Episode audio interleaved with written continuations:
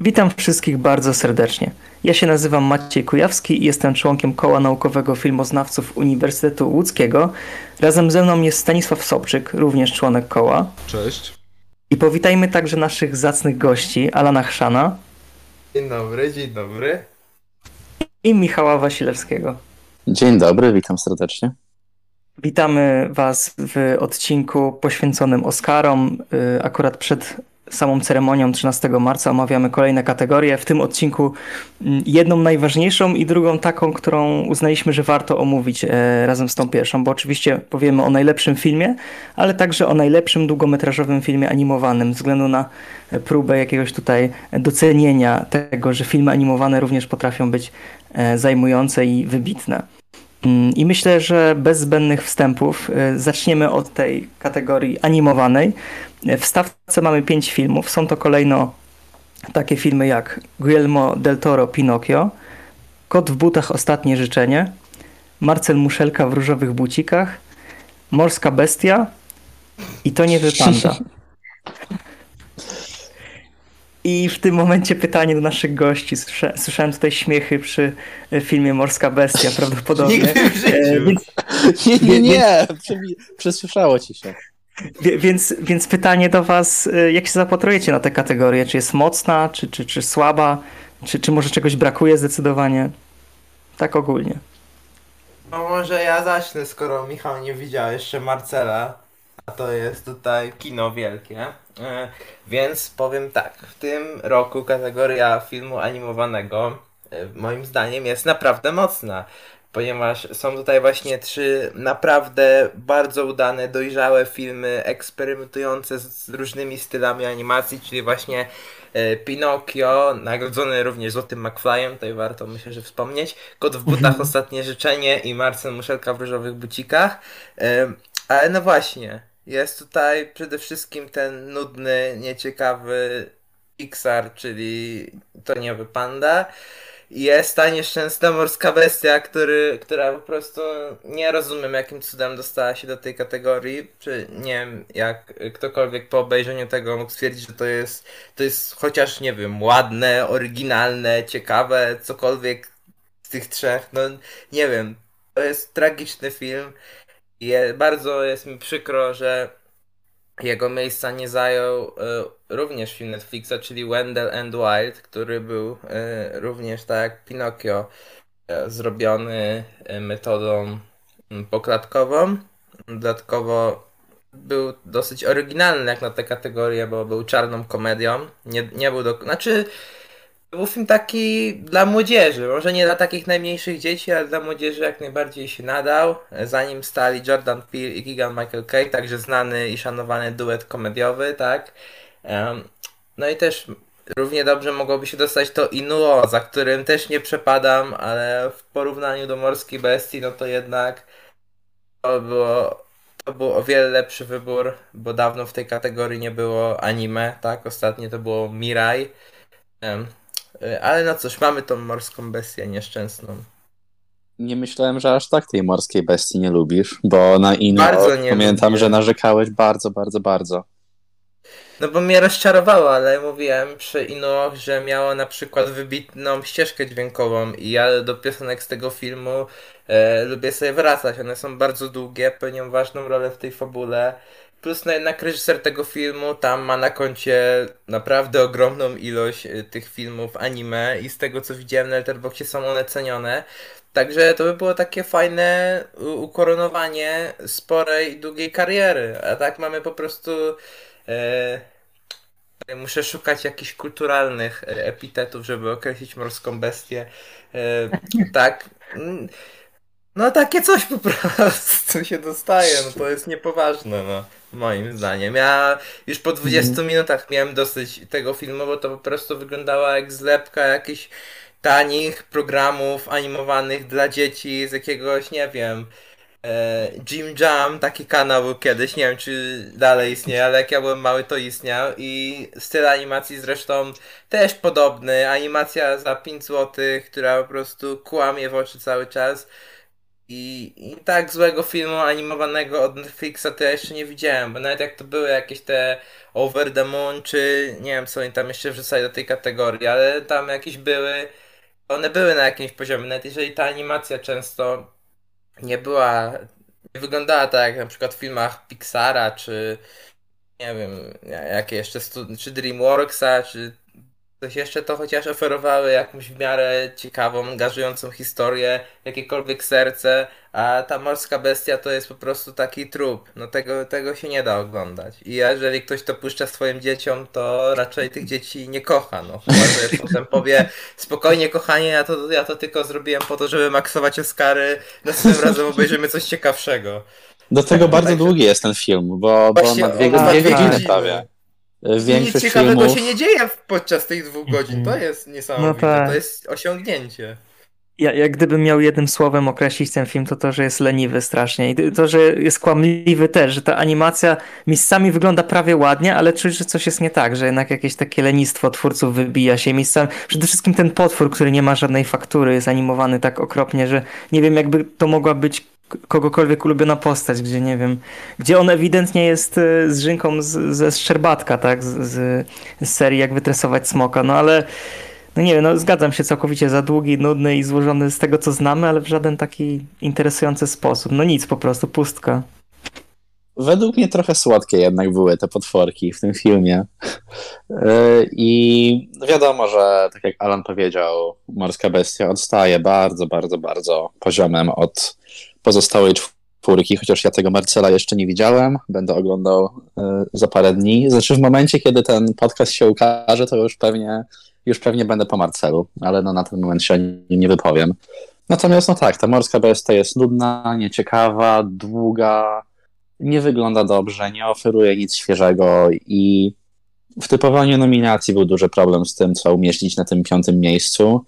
I zdecydowanie były, było dużo ciekawszych wyborów potencjalnych niż ta morska bestia, która ostatecznie się tutaj dostała. Natomiast no Pinokio i Kot w butach to są znakomite filmy i bardzo się cieszę, że no, że dwie takie super animacje powstały w tym roku i sądzę, że obie są na dosyć podobnym, bardzo wysokim poziomie. Turning Red ja też lubię. E, Turning Red nie jest może tak ciekawe pod względem tematycznym, jak jest Pinokio i Kot w butach, bo Pinokio i Kot w butach to są filmy, które oferują też bardzo dużo starszym widzom, w sensie no, dorosłym widzom. A Turning Red jest raczej jednak tak bardziej, jeśli nie dla dzieci, to, to dla nastolatków. Natomiast według mnie jest to bardzo udany film, który fajnie działa na emocje. Y, ma tą uroczą pandę w głównej roli i no przyjemnie po prostu. A mhm. jeśli chodzi o Marcela, no to nie oglądając filmu, tylko mogę powiedzieć, że szacunek dla Akademii za to, że wybrała film, który nie jest konwencjonalną animacją i no, wyróżnianie filmów niezależnych w tej kategorii też zawsze y, bardzo, bardzo sympatycznie widzieć. Ja bym powiedział, że y, to jest oczywiście całkiem mocny rok, to znaczy Kot w butach jest super, wiadomo. Y, Guillermo del Toro Pinocchio to jest fantastyczna animacja, która jest wizualnie na bardzo wysokim poziomie, została zrealizowana w absolutnie wspaniały sposób. Naprawdę y, sam film oczywiście ogląda się rewelacyjnie, ale bardzo mi się też podoba oglądanie making-offów wszystkich, wszystkich tych figur bardzo ciekawych. Yy, no i to jest przede wszystkim film, który rzeczywiście redefiniuje postać i idzie w jakimś takim nowym kierunku i już za to wydaje mi się, że należy mu się jakaś nagroda, a ta nominacja to na pewno. I drugim mocnym filmem jest, jak Michał wspomniał, że nie widział, to ja akurat widziałem i strasznie lubię Marcelę Muszelkę. To jest taki bardzo ciepły film, bardzo kreatywny. Yy, to jest taki film, który się ogląda rewelacyjnie, który jest, to jest właśnie taki najbardziej uroczy film w tym roku, bo ile Pinokio porusza tam poważne problemy, takie nawet historyczne, yy, mówi o tym ojcostwie, tak Marcel Muszelka mówi, po prostu o miłości, o przyjaźni, o takich bardzo uniwersalnych rzeczach w piękny sposób. To jest też jedna z tych animacji, która trafi z pewnością do widza w każdym wieku, więc chociaż yy, tak realistycznie myślę nad Pinokiem, ja też jestem wielkim fanem Guillermo del Toro, uwielbiam ten film, tak sercem mimo wszystko chyba w tym roku jestem za Marcelem. Jeszcze warto wspomnieć, że Marcel to tak kreatywnie korzysta z tej animacji, bo jednak to jest taka forma e, dokumentu trochę, nie? Bo to wszystko mhm. tak jakby to hmm. faktycznie dokument i jak Marcel Muszelka po prostu szuka tej swojej rodziny. I tak, ja się zgadzam, że to jest piękny film, uniwersalny, o rodzinie, o przyjaźni. Wspaniała rzecz i gratulacje dla Akademii, że to się faktycznie stało. E, I tutaj ja powiem, że ty jesteś za Pinokiem, pewnie większość z was jest za Pinokiem, albo wszyscy. Ja jestem za Mhm. kotem w butach. E, Mnie kot w butach wzruszył bardziej. Uważam, że miał genialny humor. E, Tak samo jak Pinokio też redefiniuje trochę postać kota w butach, bo to był jednak zawsze po prostu taki taki macho, nie? On tam wchodził w tym szreku, po prostu bił wszystkich, był absolutnym czadem, a tutaj jednak musi się zmierzyć z, z tym, że on faktycznie zaraz może umrzeć ze swoją starością, tak jak on tam biegnie i tam no prawie zawału dostaje. E, Bardzo mnie to poruszyło. Uważam, że bardzo y, kreatywnie podchodzi do wszystkich motywów z różnych baśni, z jakich korzysta. E, No i oczywiście styl animacji, który jest trochę jak w Spider-Verse, ale jeszcze lepszy. Po prostu ocztą wizualną dla moich oczu. Moje oczy przez następny tydzień po prostu chodziły szczęśliwe po obejrzeniu Kota w butach, tak samo jak moje serduszko i moja dusza. Także ja jestem tutaj Team Kot w butach, ale tam wygrana Pinokia, która jest oczywista. e, Albo Marcela w- w jakimkolwiek z multiversów również e, uczyniłaby mnie szczęśliwym.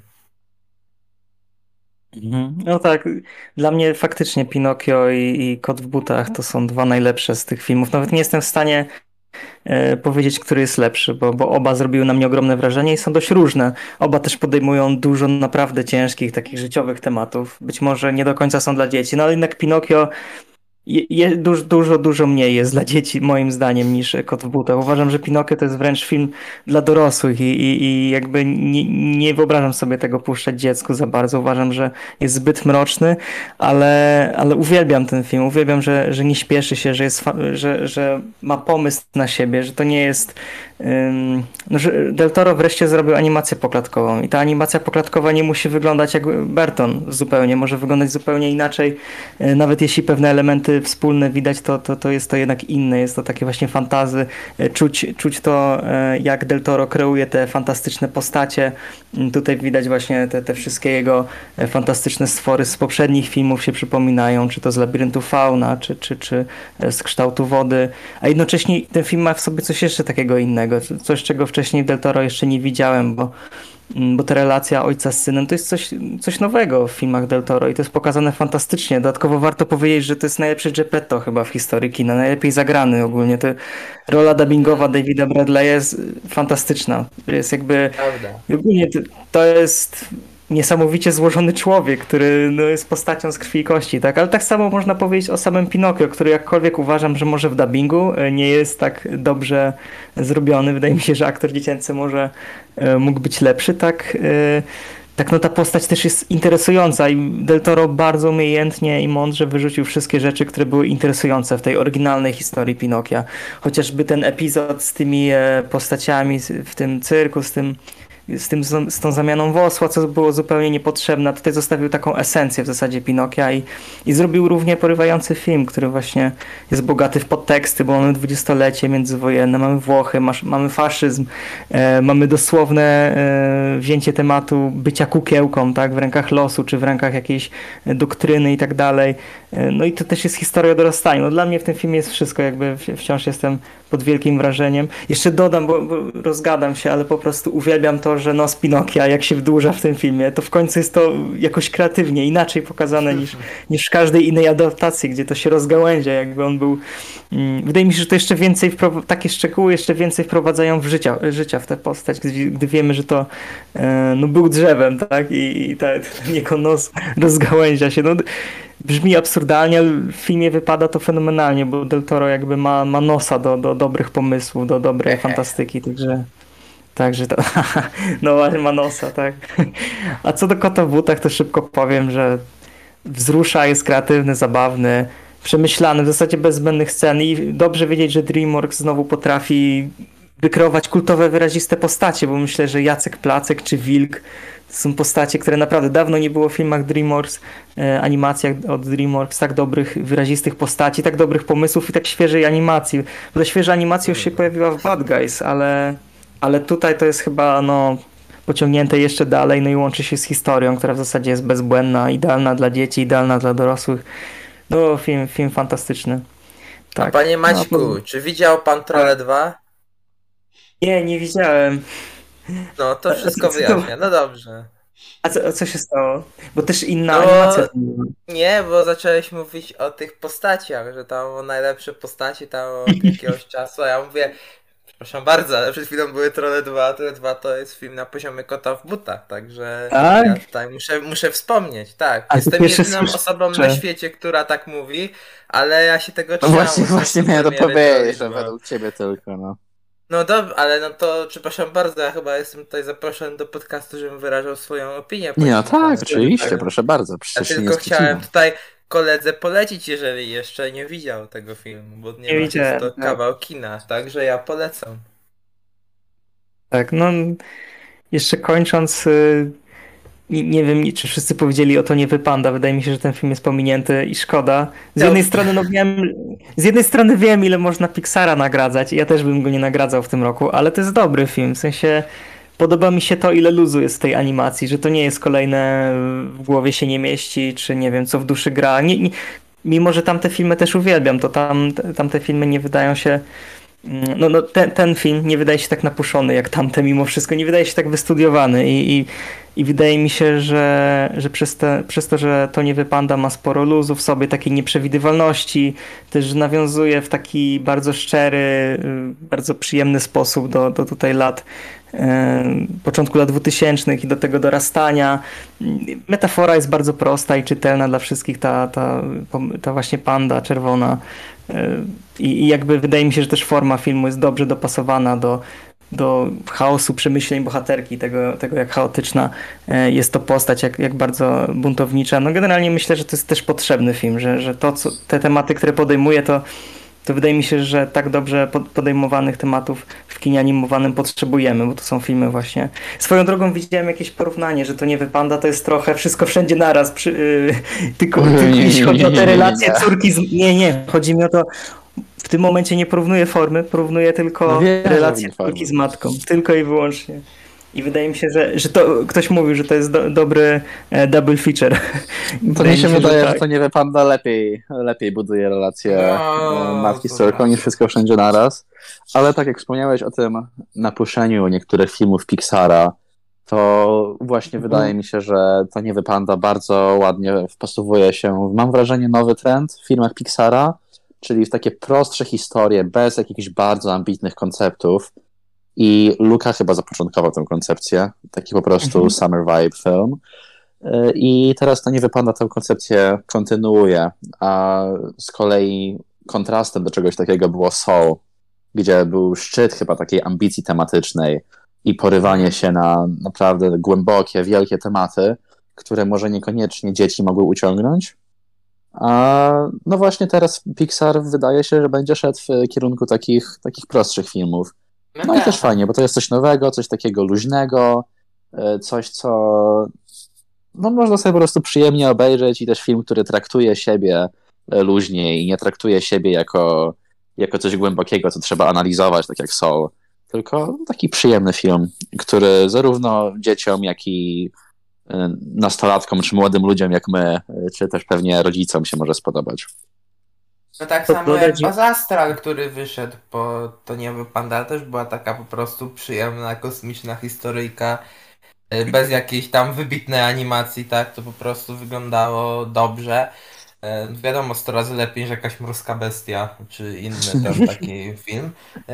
E, no, ja tam o wiele bardziej wolę Baza Astrala od Niewy Panda, ale też nie będę jakoś bardzo obrażał tutaj e, Niewy Pandy, bo jednak stoi za tym dosyć ciekawy pomysł. Ja zdaję sobie sprawę, że to jest film, który jest tam w miarę potrzebny dla niektórych osób.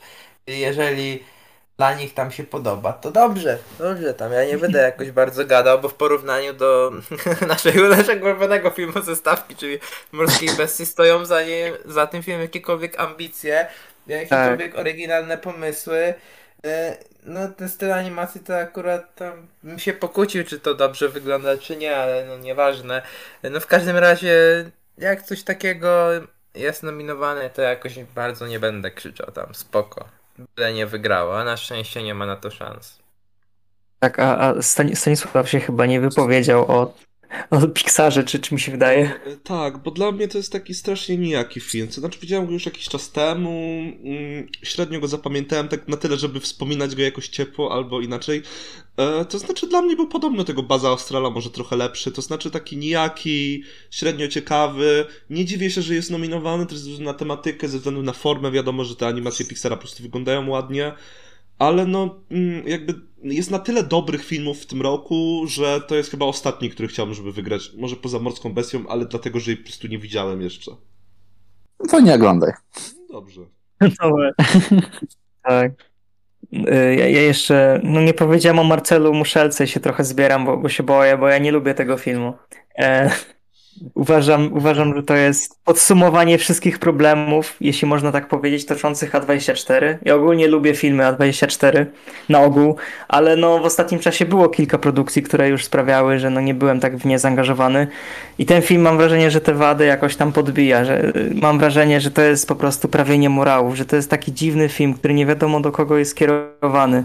Ani dla dzieci, ani dla dorosłych, moim zdaniem. To, to właśnie to, to, to jakby ta estetyka mockumentary, która tutaj jest wykorzystana, która y, jakby naprowadza mi na to, że to powinien być szczery film, to mam wrażenie, że w ogóle nie jest szczery, że jest właśnie, jest właśnie zbyt zaplanowany, zbyt wszystko się to wydaje sztucznie ustawione.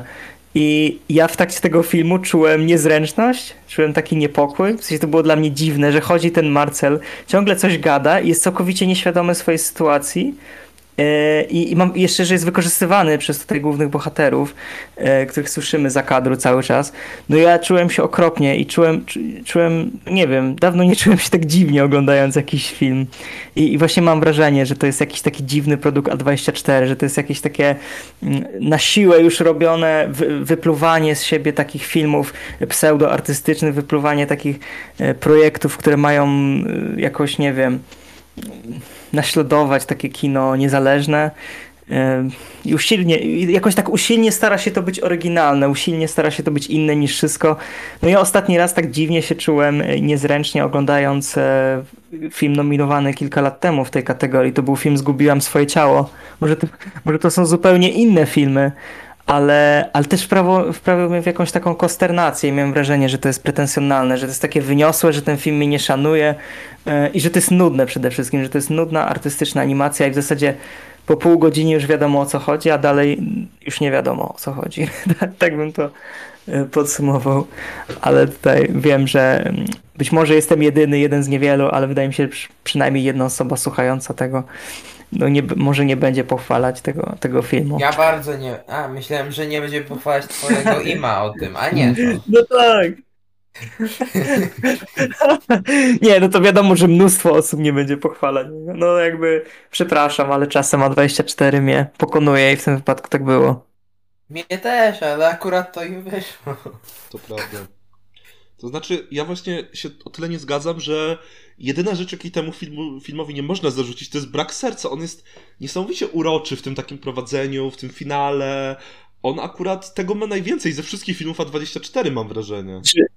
Tak, znaczy ja nie powiedziałem, że brak serca, tylko że poczułem to jako nieszczere, że to serce właśnie jest wpychane na siłę, na, na siłę w gardło, bym powiedział, że to no, no jakby no, wszystko mam wrażenie, że jest wysilone, że jest zbyt ciepłe, zbyt, zbyt po prostu urocze, żebym w to uwierzył, żebym się w to zaangażował. No dla mnie to była kompletna nuda, już po prostu nie zwracałem uwagi do końca, co tam mówi ta e, Jenny Slate, która swoją drogą jest bardzo dobra e, w roli tutaj Marcela, ale... za tę Oczywiście, tak, właśnie chciałem, chciałem to podkreślić.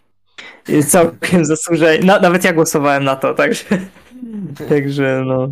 Ale nie, nie, po prostu nie. Ale gdybyście mieli, może odchodząc już od tego Marcela, bo jeszcze się pokłócimy, że e, jakbyście mieli podsumować tę kategorię, bo ja też uważam, że jest bardzo mocna, mimo że no nie lubię morskiej bestii, tak? No ale ale w porównaniu z poprzednimi latami mamy, no właśnie, w porównaniu z poprzednimi latami jest tutaj naprawdę artystycznie i, i właśnie prawdopodobnie ten artyzm wygra, bo czy Pinokio, czy, czy Kot w butach, no to fantastyczne projekty pod względem takiego stylu, nie? Mam wrażenie, że ten rok tak jak nigdy pokazuje, że te filmy, tak jak ty wspomniałeś na samym początku omawiania kategorii, że one mogą być w głównych kategoriach, bo o ile Marcel Muszelka jeszcze, no nie do końca, no tak weźmy tego Pinokio, on rzeczywiście porusza bardzo ciężkie problemy, robi bardzo oryginalne rzeczy z materiałem źródłowym.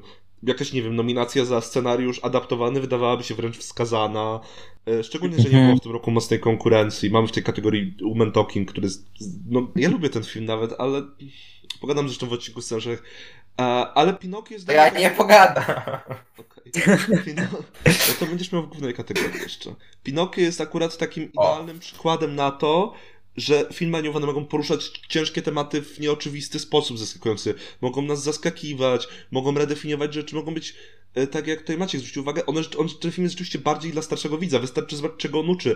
On nie uczy tego, jak Pinokio ma zostać prawdziwym chłopcem, ale jak Geppetto ma zostać prawdziwym ojcem. I to jest super. Wyjaśnione. No.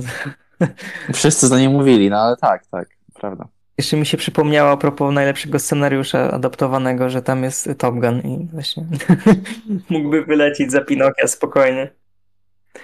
Dobrze, ale jeśli, jeśli nie macie jeszcze nic do dodania, to myślę, że możemy przejść tutaj yy, z wielkimi fanfarami do najważniejszej kategorii, na którą wszyscy czekają, czyli Ja najlepszy czekam. film. Nie? O nie, ja, ja w sumie Michał to by sobie o shortach wolał pogadać. No, ja to bym sobie o shortach wolał pogadać. To, to, to jest kategoria dla prawdziwych mężczyzn i prawdziwych fanatyków Oscarowych, a nie jakieś bez picture. co. Ale dobra. Dobrze, ale, ale myślę, że w tym momencie możemy zacząć. Pozwólcie, że dla formalności wymienię, jakie to są filmy. E, mamy tutaj Avatar Istotę Wody, mamy Duchy Inisherin, następnie Elvisa, Fabelmanów, Na Zachodzie bez zmian, Tar, Top Gun Maverick, w Trójkącie, Woman Talking i Wszystko Wszędzie Naraz. E, I pytanie do Was. Przede wszystkim o braki. Co tutaj się stało i co zostało brutalnie pominięte. Chyba, że Waszym zdaniem nic. I jest to Jak perfekcyjna w ogóle Ja- kategoria. Jak nie? Tak to chyba nikt nie uważa, że nic nie zostało Ale to tak na pominięte. start tylko Myślę, że to, to było takie prowokacyjne pytanie. A takie z przekąsem trochę, tak? Tak, tak. trochę tak. Tego Dobrze, gościa w tym ja roku bez- nie będzie. Yy, no dobrze, ale to ja powiem bez przekąsu. Przede wszystkim brakuje oczywiście najlepszego filmu tego sezonu. E, prawdopodobnie najlepszego filmu tej dekady, czyli Babylonu. E, I no cóż chcę rzec, no Akademia się skompromitowała w tym roku, nominując ten film zaledwie w trzech kategoriach e, technicznych. Nie ma Brada Pitta, nie ma Margot Robbie, nie ma reżyserii, nie ma filmu, e, nie ma zdjęć, także e, brawo. No ale to moim zdaniem ładnie podsumował mm, taki youtuber. Tego za bardzo tam nie słucham, jeżeli chodzi o prognozy Oscarowe. Tam lubię go sobie czasem obejrzeć i jak on jeszcze przed nominacjami typował, to on typował właśnie, że Bab- Babylon nie dostanie nominacji za najlepszy film, bo powiedział, że to po prostu y, widać na przykładzie historii, że zazwyczaj te wybitne filmy, wybitne dzieła, które potem y, stają się klasyką kina, to zazwyczaj tej nominacji do Best Picture nie dostają.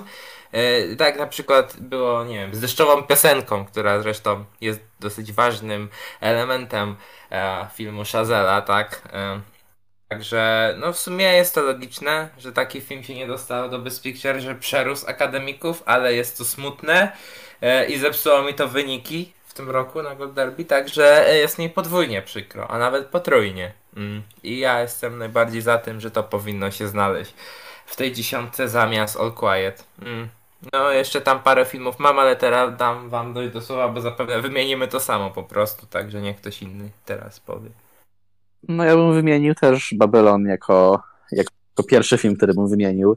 E, Na pewno nie za All Quiet, ale za na przykład Women Talking czy za Avatara, ale już mniejsza, mniejsza o to, e, co bym wyrzucił. No tak, to nieważne, tylko tak powiedziałem, nie? Nieważne. No Babylon to przede wszystkim film bardzo odważny, film z ogromnym artyzmem, z ogromną wizją artystyczną, który ma bardzo dużo do powiedzenia, który trwa przecież ponad 3 godziny, a trzyma w napięciu cały czas i przyciąga widza do siebie. I no przykre, przykre, że niestety krytyka amerykańska nie do końca zrozumiała ten film, bo on się bardzo dobrze przyjął, mam wrażenie, w Europie. I na to też wskazują wyniki box office'u w Europie, w Polsce i nie tylko w Polsce. E, No ale niestety, no, Ameryka się przestraszyła tej, e, tej odwagi, którą Damien Chazelle ma. tego, że dostaje taki ogromny budżet i robi coś niekonwencjonalnego.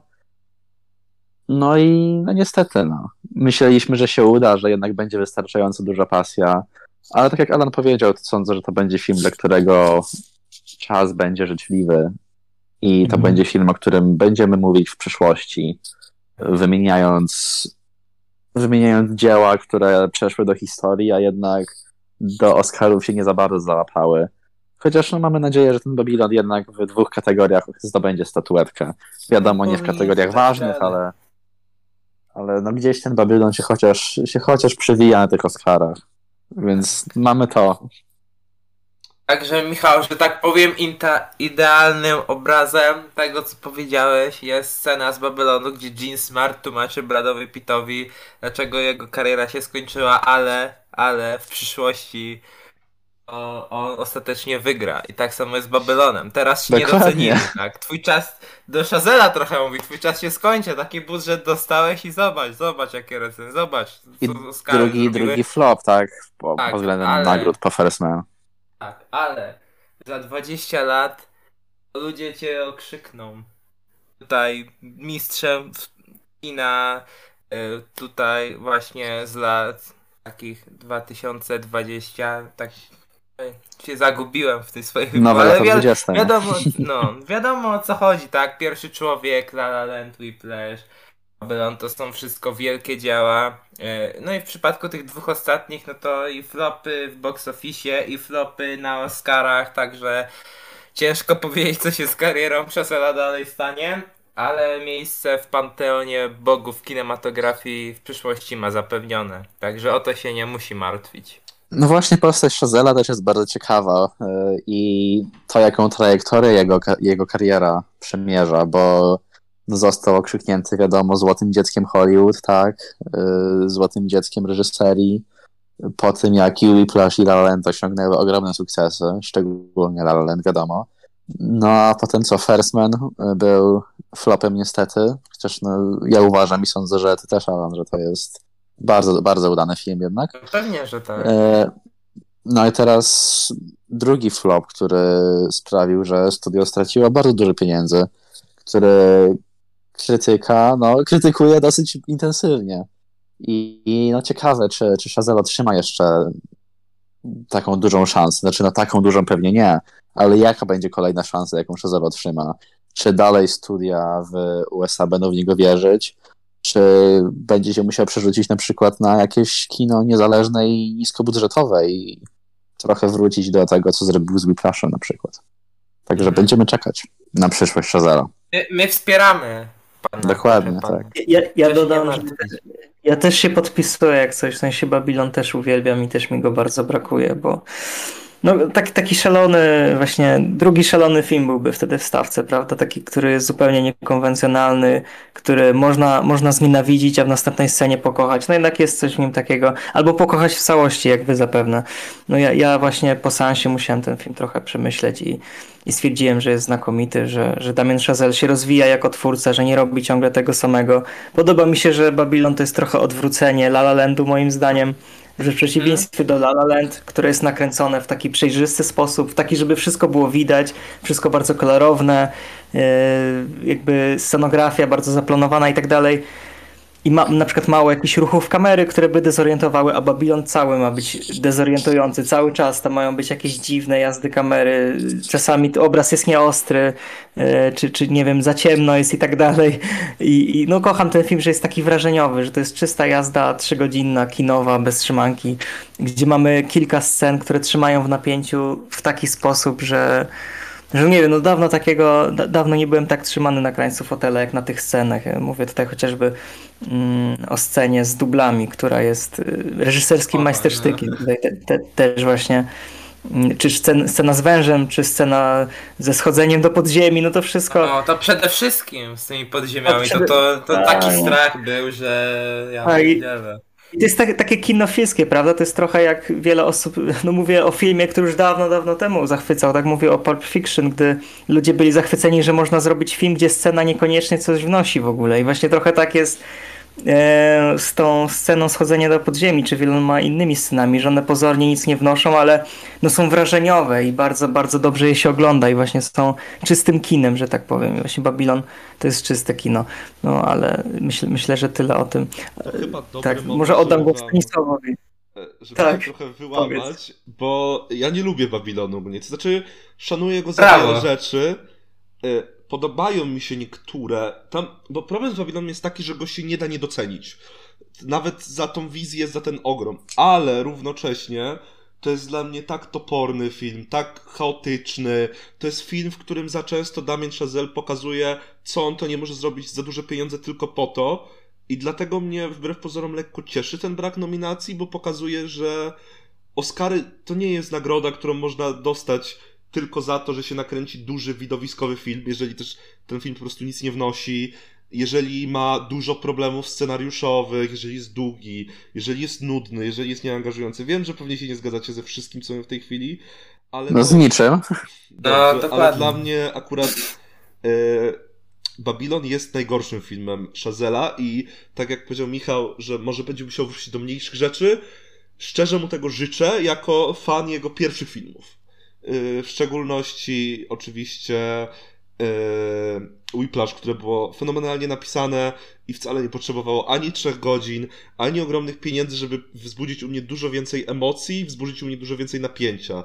Babylon to jest film, który by wygrał, gdyby były nominacje za pojedyncze sceny. Za cały film nie. A i- jeszcze jakieś braki macie, jeśli chodzi o główną No kategorię? pewnie, że tak.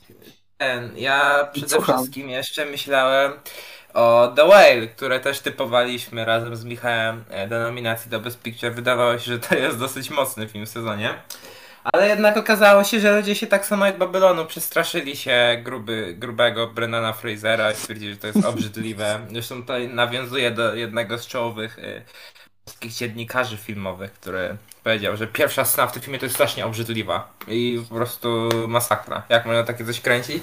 No i niestety wiele osób się przestraszyło tego. Niektórzy twierdzą, że ten film jest toporny, film jest trochę zbyt depresyjny, a jak wiadomo, Oscary to jednak wolą, jak filmy są jakieś takie happy. Zresztą Babylon też się wcale dobrze nie kończy za, za bardzo, także też im się nie podobał.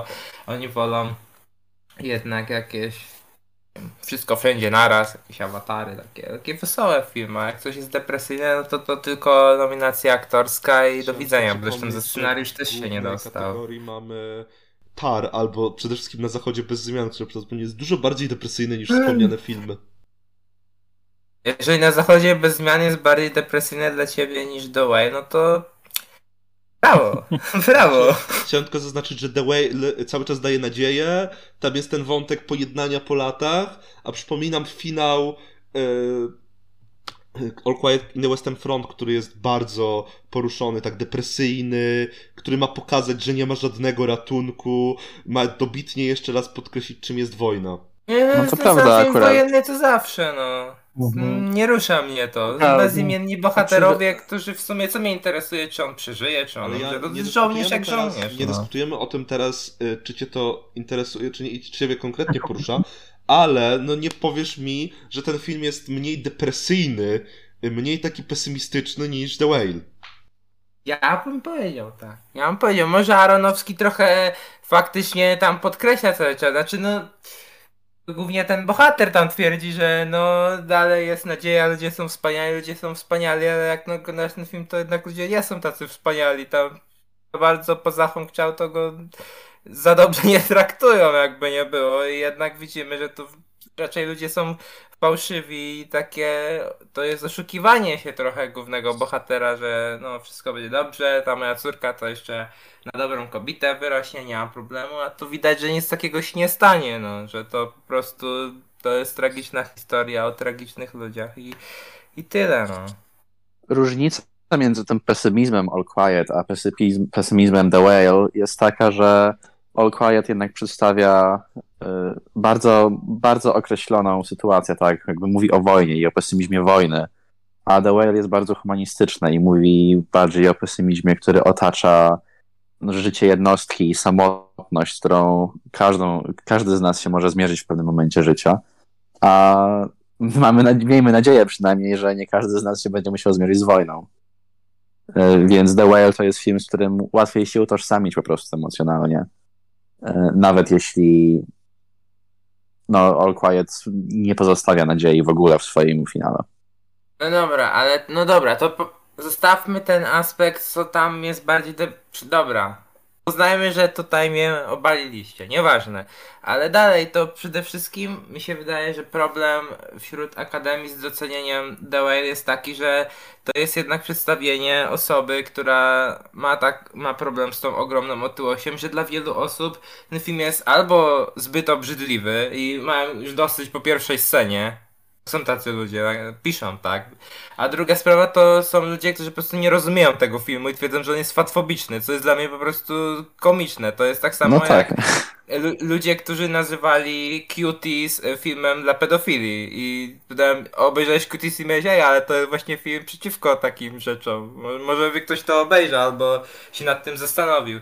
Także no po prostu głupota ludzka przeważyła, że do się nie dostało ani tutaj, ani do scenariusza, co jest przede wszystkim mnie irytuje, że nominacje za scenariusz adaptowany dostają filmy typu Top Gun i All Quiet, które są jednak, stawiałem głównie na tam technikę, na wizualia, na emocje, a nie na, nie na scenariusz. Nie skupiałem się jakoś bardzo na postaciach, ani na przedstawieniu czegoś nowego. To są te filmy co zawsze, tylko że no w, tak jak Top Gun, no e, po prostu wszystko w nich kliknęło, albo jak All Quiet e, po prostu wyróżniają się wizualnie na tle innych filmów wojennych, ale dawać im nominację za scenariusz kosztem takiego na przykład The Way, no to boli, boli no. Słuchajcie, bo y, jeszcze sobie wypisałem. Wie- Może to nie są filmy, które były. No, na pewno nie były jakby tutaj typowane, na pewno raczej nie, nie przewijały się, ale ja mam takie filmy, które uważam, że były bardzo dobre i powinny być w głównej kategorii. I mam tutaj na myśli na przykład Nope Jordana Pila. O, brawo, baza, baza. Zostało brutalnie pominięte właśnie yy, i za reżyserię, i za zdjęcia, który, no, Ho- Hoyte van Hoytema, mówiliśmy o tym w innym odcinku, no ale fantastyczny film i ciekawie napisany i zupełnie inny niż to, co wcześniej, no ale to jest chyba dużo bardziej też taki horror po prostu. Nie ma tutaj tych kwestii powiedzmy społecznych za bardzo, nie ma tych kwestii już- już rasizmu, więc ten film chyba został przez to pominięty. Mamy właśnie kwestię spektaklu, mamy kwestię autotematyzmu. No dla mnie to jest naprawdę dobry wizualny esej, ale też jakby działa po prostu jako e, wciągający film, bo mamy świetnych bohaterów chociażby, do czego Jordan Peele ma wspaniałą rękę. No z drugiej strony sobie wypisałem też After Sun e, Charlotte Wells, To który, jak najbardziej też tak. który dla ja, ja lubię ten film porównywać Star i wiem, że w tym momencie może to brzmi dziwnie, bo to są zupełnie inne filmy e, stylistycznie, czy, czy inaczej zagrane i tak dalej, bo After Sun kojarzy się w pierwszej chwili z ciepłem, z ciepłem tego lata i tak dalej, tego jak zdjęcia są tam zrobione bardzo przyjemnie, a Tar jednak jest chłodne, jest zimne, no ale oba filmy jakby mam wrażenie, że ich sedno jest gdzieś poza kadrem, że w obu filmach musimy się mm, musimy jednak po seansie trochę o tych filmach pomyśleć i zastanowić się, co się wydarzyło między scenami, dlaczego pokazywany jest nam ten fragment, a nie jakiś inny, który by nam coś bardziej konkretnego pojawił. Ale wydaje mi się, że w After Sun to jest jeszcze bardziej dociśnięte, że ten film jest cały złożony y, ze scen, które wydają się nieważne, nieistotne, ale jednak jak, jak zaczynamy się zastanawiać nad tym filmem, to okazuje się, że no to jest jeden z najbardziej głębokich emocjonalnie filmów sezonu. No jakby myślę, że, że i reżysersko uważam, że powinna być nominacja, zwłaszcza, że w tym roku za reżyserię nie było kobiet nominowanych, ale do tego też, e, o tym też w innym odcinku. No uważam, że naprawdę niesamowita wrażliwość i kino, które czerpie gdzieś tam z, z, pewnie z wielu kinofilskich e, jakichś tutaj fascynacji reżyserki. No właśnie szczere, no, no, to, jest chyba podstawa. No ale nie dziwi mnie, że nie jest nominowany, bo bo nie jest wprost ani przez chwilę. Cały czas jest gdzieś tam wszystko pod spodem, buzuje po prostu. A Akademia raczej takich filmów subtelnych, aż tak subtelnych nie, nie, nie, no nie lubi. Znaczy, no Drive My Car można by porównać, mam wrażenie, trochę taką pod względem subtelności, jeśli by szukać jakiegoś porównania do filmu, który dostał nominację do Best Picture. Natomiast no właśnie mnie, ta brak, mnie ten brak nominacji After Sun nie boli, bo no to jest przede wszystkim debiut, to jest kwintesencja filmu niezależnego. Mhm. Film Tak. z bardzo, bardzo małym budżetem, bardzo osobisty i też no, film bardzo intymny i bardzo ważny dla reżyserki. I to, z, jak, z jaką ogromną liczbą osób ten film rezonuje i jak, jak wiele osób potrafi odnaleźć swoje wspomnienia z dzieciństwa, odtworzyć swoją relację z, z rodzicem, oglądając ten film, e, to jest siła tego filmu. I to nie jest film, który potrzebowałby jakichś nagród, który potrzebowałby robić kampanię, który potrzebowałby być w konwersacji oscarowej, bo to zupełnie nie o to chodziło i no After Sun osiągnął, co miał osiągnąć. Osiągnął pewnie dużo więcej niż, niż Charlotte Wells kiedykolwiek myślała, że będzie mógł osiągnąć. I to, jak dobrze przyjęty jest ten film i przez krytykę, i przez ludzi na Letterboxie, e, czy nie na Letterboxie, no to jest piękna historia po prostu. I no naprawdę nie ma tutaj co mówi, że, że szkoda, że nie dostał nominacji do Best Picture, bo, bo to nie było potrzebne po prostu. Ja akurat wymieniałem takie filmy, które uważam za najlepsze, no ale tak, ma, masz rację, że to Znaczy, może być stracił After Sun jest w moim top 5 sezonu, pewnie, na pewno. E, Także tak, natomiast no po prostu mówię, że, że ten film osiągnął to, co miał osiągnąć i fajnie by było, gdyby Oscary takie filmy bardzo subtelne, e, bardzo artystyczne, bardzo nieoczywiste też wyróżniały, no ale wiadomo, jakie Oscary są i no nie można się rozczarowywać, jeśli coś takiego się nie dzieje.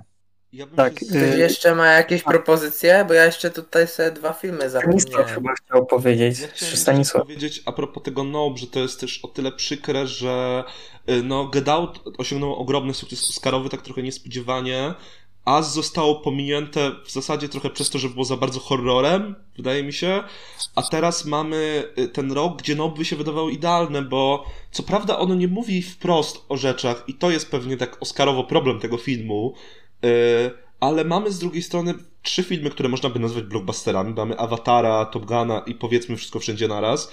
A ten film jest y, mocno blockbusterem, porusza dużo ciekawych tematów właśnie w taki y, trochę bardziej subtelny sposób. Nie wiem, temat, tam też jest temat klas, jest temat kapitalizmu się pojawia. Temat kina to by było super poruszenie. Gdyby Oscary nominowały ten film, to by było bardzo samoświadome w tym. Y, Wydaje mi się, że nawet jeśli chodzi o temat kina, to jest lepszy film zeszłoroczny niż Babylon, więc mi go żal, ale przy nim się nie łudziłem zupełnie. E, Natomiast a propos tego After Sun, może nie jestem jakimś dużym fanem, ale tu się bardzo zgadzam z Michałem, że to jest ten film, który odniósł taki niespodziewany sukces i wydaje mi się, że jeżeli Charlotte Wells będzie kręcić dalej film, to prędzej czy później tę nominację do Oscara dostanie. Jak już, bo teraz ma już wyrobione nazwisko.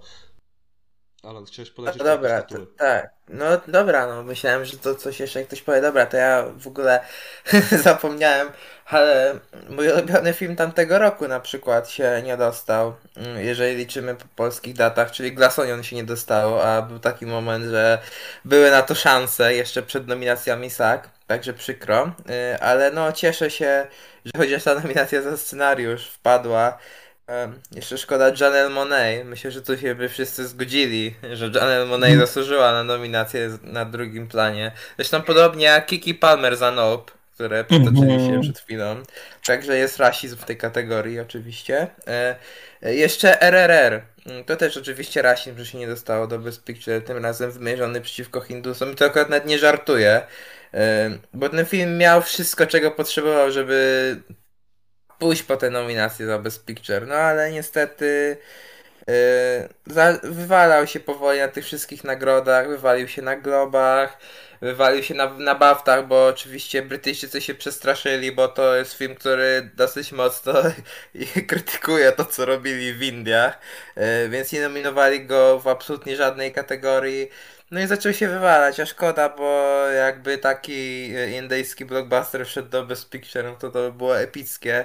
E, No ale niestety, dopóki indyjskie kino ma taką reputację, jaką ma na świecie, e, no to nic się w tym temacie nie zmieni, aczkolwiek myślę, że za sprawą między innymi RRR, ale też na przykład tego, jaki sukces osiąga Patan na świecie, e, no to być może postrzeganie kina indyjskiego jako takie bajeczki bollywoodzkie mo- może, może się to zmienić i może być faktycznie e, szanowane i może dostawać nominacje nawet na Oscarach. Także trzymam za to kciuki i RIP dla RRR, ale chociaż tyle dobrego, że wygrał Oscara za piosenkę.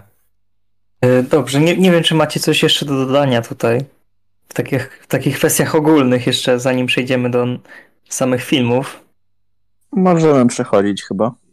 Dobrze, no to y, proponuję, żeby wyjątkowo w tej kategorii omówić po prostu wszystkie po kolei, się zastanowimy, co, co tak grupowo sądzimy e, o danych filmach. Zacznijmy, zacznijmy od Awatara e, Jamesa Camerona, Istota Wody. E, dobrze, może ja na koniec, bo ja chyba najmniej ten film lubię, ale to... No nie wiem. Bo ja akurat bardzo lubię ten film. I ja bym się też zastanawiał przy każdych kolejnych filmach, po pierwsze, jakie są szanse, a po drugie, co by się stało, gdyby ten film wygrał. Znaczy, co przemawia nie tylko za tym, czy jest dobrym, czy tam złym filmem, ale też za tym, że go można nagrodzić albo nie można. E, dla mnie Avatar to jest ten film, który no, nie dostanie nagrody, raczej byłoby dziwne, ale danie tej nagrody, e, oddanie tej nominacji w głównej kategorii Cameronowi to jest, uważam, bardzo akurat fajny gest. To pokazuje docenienie tego takiego kina wysokobudżetowego na najwyższym poziomie. To znaczy to, że w tym miejscu jest ten Avatar drugi, który słynie przede wszystkim nie ze scenariusza, nie z fabuły, tylko raczej z tego, że stoi na niesamowitym poziomie, że jest tym takim wielkim kinowym wydarzeniem. To jest ten film, który zarabia gigantyczne pieniądze, a przy okazji słynie z jakości. I nominacja dla niego w takim razie wydaje mi się w pełni uzasadniona i ja też ten film bardzo lubię. Ja go nawet lubię scenariuszowo, to znaczy uważam, że to była dobra decyzja, żeby pójść tym razem w większą ilość bohaterów i dzięki temu mi się oglądało go dużo lepiej. Lubię eksplorację świata, podoba mi się jak mnie Cameron prowadzi po nim. E, no i cóż, e, to nie jest wybitny film pod żadnym pozorem, on jest wybitny realizacyjnie, więc tam w tych kategoriach technicznych powinien wszystko wygrać. Tutaj wydaje mi się, że to jest dobry hołd dla tego kina wysokobudżetowego na poziomie i bardzo się cieszę, że ten film się tu znalazł. Tyle. Ja też się cieszę, ja tutaj też obrońca niebieskich skaczących mop. To powiedział inny wybitny influencer filmowy, którego bardzo pozdrawiam z tego miejsca. No ja się zgadzam, no, tak, ale ja się zgadzam, to nie ma być film wybitny scenariuszowo, nie po to się filmy takie ogląda, je się ogląda po to, żeby zrobić tutaj hehe imersję hehe, w świat przedstawiony i chyba nie dało się tego odczuć lepiej y, w minionym roku w kinie niż na awatarze i e, do dzisiaj jak myślę o scenie, gdzie rybki mi pływały po prostu przed oczami w 3D, no to no to powiem Państwu, ja dalej jestem zachwycony i, i po prostu nie, nie uważam, żeby to była jakaś zasłużona nominacja do Best Picture, bo uważam, że te filmy, które wymieniłem, czyli tam Glasonion, RRL, tam Way i tak dalej, i tak dalej. Są lepsze filmy, ale no nie da się ukryć, że ta nominacja dobrze odzwierciedla to, mm, co się działo jednak e, w kinie w ubiegłym roku no bo jednak ludzie tu mnie poszli na awatara i zarobił ogromne pieniądze. Także ja nie mam z tym problemu. E, szkoda, że Cameron się za reżyserię nie dostał, bo jednak stworzenie tego całego świata i to jak to wizualnie zostało zrobione, no to uważam, że mm, powinien zostać wyróżniony, no ale nie został. Nieważne. Szkoda. No to ja jestem w opozycji do was. E, uważam, że Avatar to jest drugi najgorszy film z tej dziesiątki nominowanej tutaj. I to jest film, który absolutnie nie potrzebuje takiej nominacji w Best Picture. Bo tak jak Alan powiedziałeś, że, że to nie jest film, który musiałby mieć jakiś super scenariusz i tak dalej. No ale są blockbustery, które poruszają tematy w jakiś chociaż ciekawy sposób. No Top Gun chociażby, tak, tak, który tak. jednak próbuje, który działa jakoś emocjonalnie. A no Avatar, no to jest po prostu, mam wrażenie, takie puste ćwiczenie w efektach specjalnych i w budowaniu świata. I do niczego to nie prowadzi. Historia jest bardzo klasyczna, w ogóle nieambitna. I no to wiadomo, ten, ten film stoi efektami specjalnymi, tak? I dlatego powinien zostać nagrodzony w kategorii efekty specjalne, po prostu. Natomiast jako całokształt nie ma tutaj wystarczająco, żeby, żeby nagradzać film jako film. Dlatego ja jestem przeciwnikiem tej nominacji. I ludzie tego filmu nie kochają, no. Ludzie chodzą na ten film do kina, tak, ten film bije rekordy, no nie bije tak, rekordy, ale zarabia bardzo, bardzo dużo. Natomiast to nie jest film, który ludzie kochają, który zapada w pamięć, który mhm. zmienia postrzeganie świata przez ludzi. Ten film, no po prostu, no, jest filmem, który jest popularny. I nie o to chodzi w Best Picture. Tak, ja, ja się zgadzam z Michałem całkowicie. Dla, dla mnie to jest chyba po przemyśleniu najgorszy film w stawce. Hmm, może dalej nie jestem całkowicie pewien, ale jednak w najniższych rejestrach e, stawki. E, no ze względu na to, że właśnie świetnie powiedziałeś, że ludzie tego filmu nie kochają, że oni wychodzą na trzy godziny do tego kina, no widzą jakieś tam rybki, coś tam, wychodzą i zapominają o tym filmie tydzień później. Nie wiem, jak będzie pre premiera kolejnego Awatara, to nikt nie będzie dokładnie pamiętał, co się działo w tym filmie, ale to nie przeszkadza, bo w kolejnym filmie zostanie opowiedziane jeszcze raz to samo, także spokojnie wszyscy się połapią. I nie cierpię tej tutaj y, logiki Camerona, tego, że on nie buduje naszego przywiązania do tych bohaterów, że teoretycznie ten film ma wszystko, żeby wzruszać, bo ten temat rodziny jest bardzo, bardzo wciskany na siłę, y, bardzo dużo jest scen tutaj z rodziną, czy gdzie mamy po prostu kamerę z bohaterami przebywającą. I to teoretycznie mogłoby służyć, żebyśmy poczuli tych bohaterów, ale ja cały czas jestem tak zdystansowany, a przede wszystkim ja tych bohaterów nie lubię. Ich w tym filmie jest za dużo, o wiele za dużo. Nienawidzę Jake'a Sully, to jest najnudniejsza postać w historii kina. Po prostu jakiś taki archetyp z, z kina akcji lat 80., który został pozbawiony jakiejkolwiek interesującej cechy. Dodatkowo jest okropnym ojcem i przez to jego dzieci są jeszcze gorsze. Ja nie rozumiem, czemu ten film promuje rodzinę, skoro ja tutaj widzę wręcz patologiczne relacje, oglądając ten film.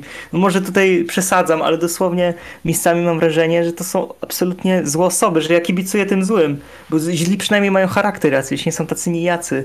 I dodatkowo najbardziej pasują do tego kiczowatego tonu tego filmu, który jest niesamowicie beklasowy. No to jakby w ogóle to jest zadziwiające, że, że ten film fabułę ma taką totalnie z jakiegoś takiego kiczowatego kina klasy B, z jakiegoś VHS-a z lat 80. I jakby mamy tutaj przenoszenie duszy w jakieś ciała, mamy, y, nie wiem, klonowanie różnych osób, no to wszystko jest tak naciągane, tak bez sensu, to się wszystko tak zapada. Oczywiście nie ma co się nad tym zastanawiać, to nie ma żadnego sensu i mi to nie przeszkadza, że ten film nie jest realistyczny, broń Boże, ale, ale no nienawidzę tego filmu. Mam, mam wrażenie, że że świat jest bardzo leniwie wykreowany, że nie ma tutaj kreatywności e, i przede wszystkim właśnie dochodzą takie rozkminy, może to, są, może to jest czepialstwo, ale wiele osób się zastanawia i ja się do tego dołączam, co w zasadzie oni, e, główni bohaterowie tego filmu robią na Pandorze tak na co dzień, w sensie mi się wydaje, że strasznie się nudzą i też mam wrażenie, że nie są szczęśliwi, mimo tego, że Jake Sully musi w narracji powiedzieć, że jest szczęśliwy,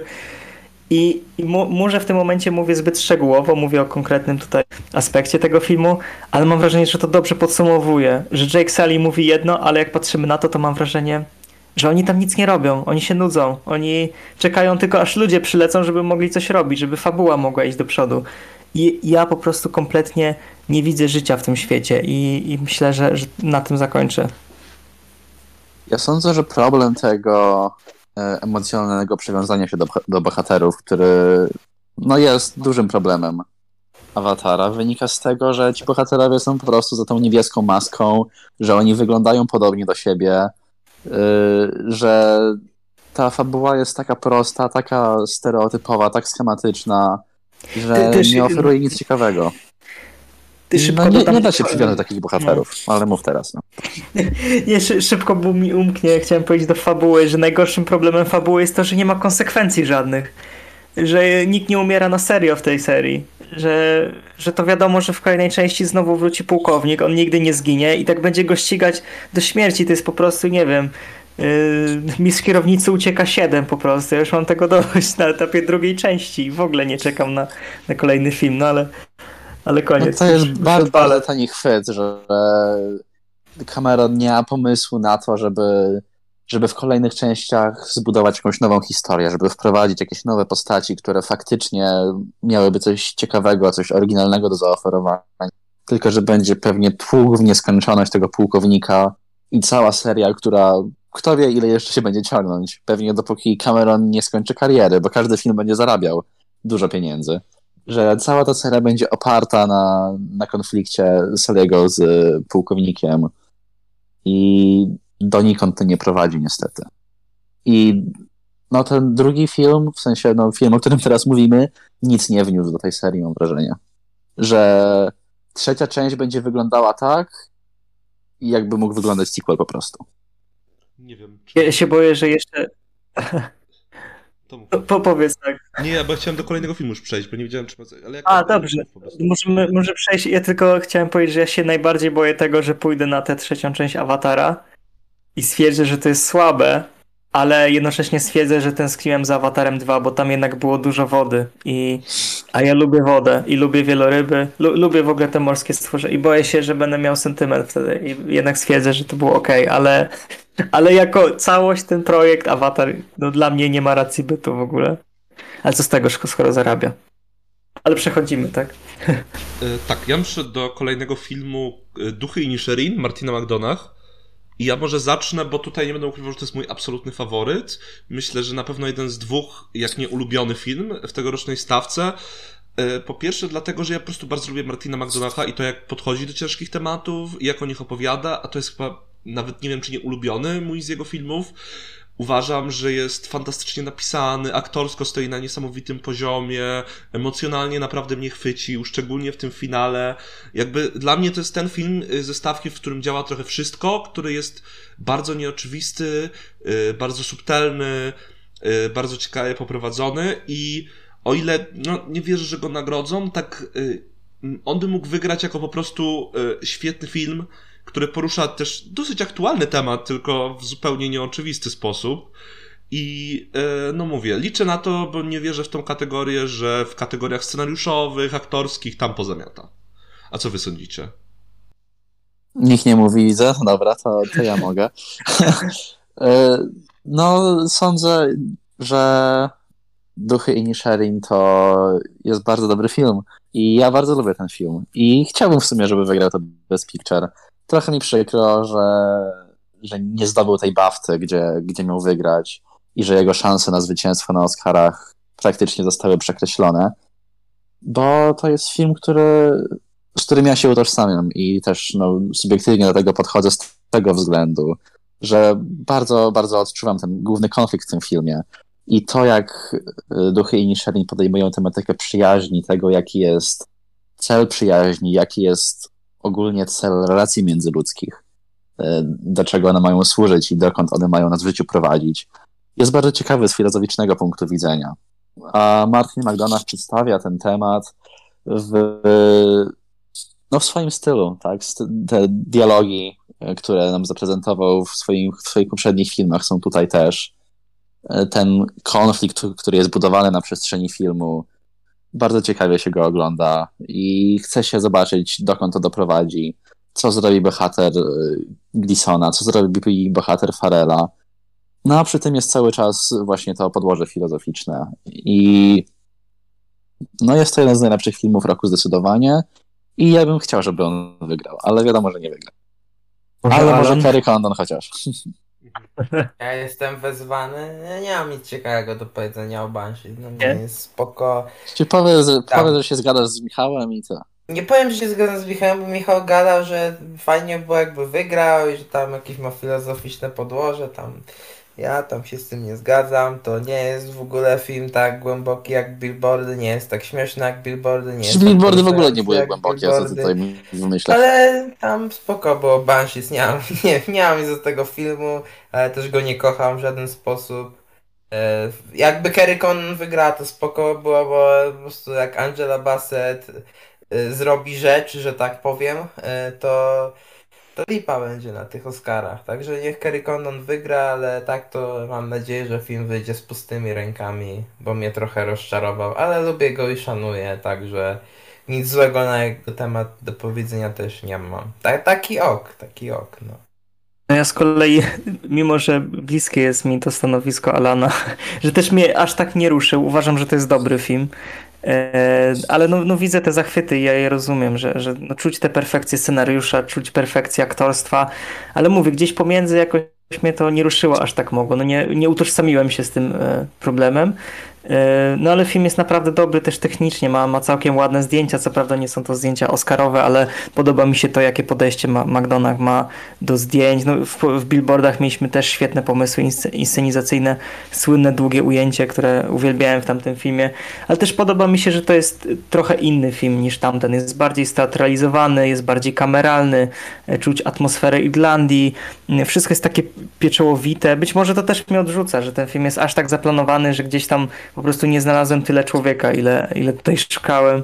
E, no i mam wrażenie, że, że jest ta teatralność, że to jednak McDonagh bardzo świadomie wybiera konwencję, którą jest groteska e, i podoba mi się, że, że on wciąż jakby nie szuka wcale jakiegoś realizmu, tylko wie jak korzystać z takich bardzo starych, zrozumiałych konwencji, właśnie w ogóle opowiadań, nie tylko kina, bo właśnie chodzi mi o groteskę i tę groteskę czuć, czuć, że to wiele postaci czy, czy jakichś wątków jest rysowanych grubą kreską, mamy jakieś symbole, mm, które całkiem są interesujące, ale mam wrażenie, że, że że trochę jednak jest tutaj miejscami wymieszanie takich tonów groteskowych z bardziej realistycznymi i że, że, że, drugi plan wypada trochę karykaturalnie dla mnie, e, aczkolwiek bardzo lubię rolę Kerry Condon.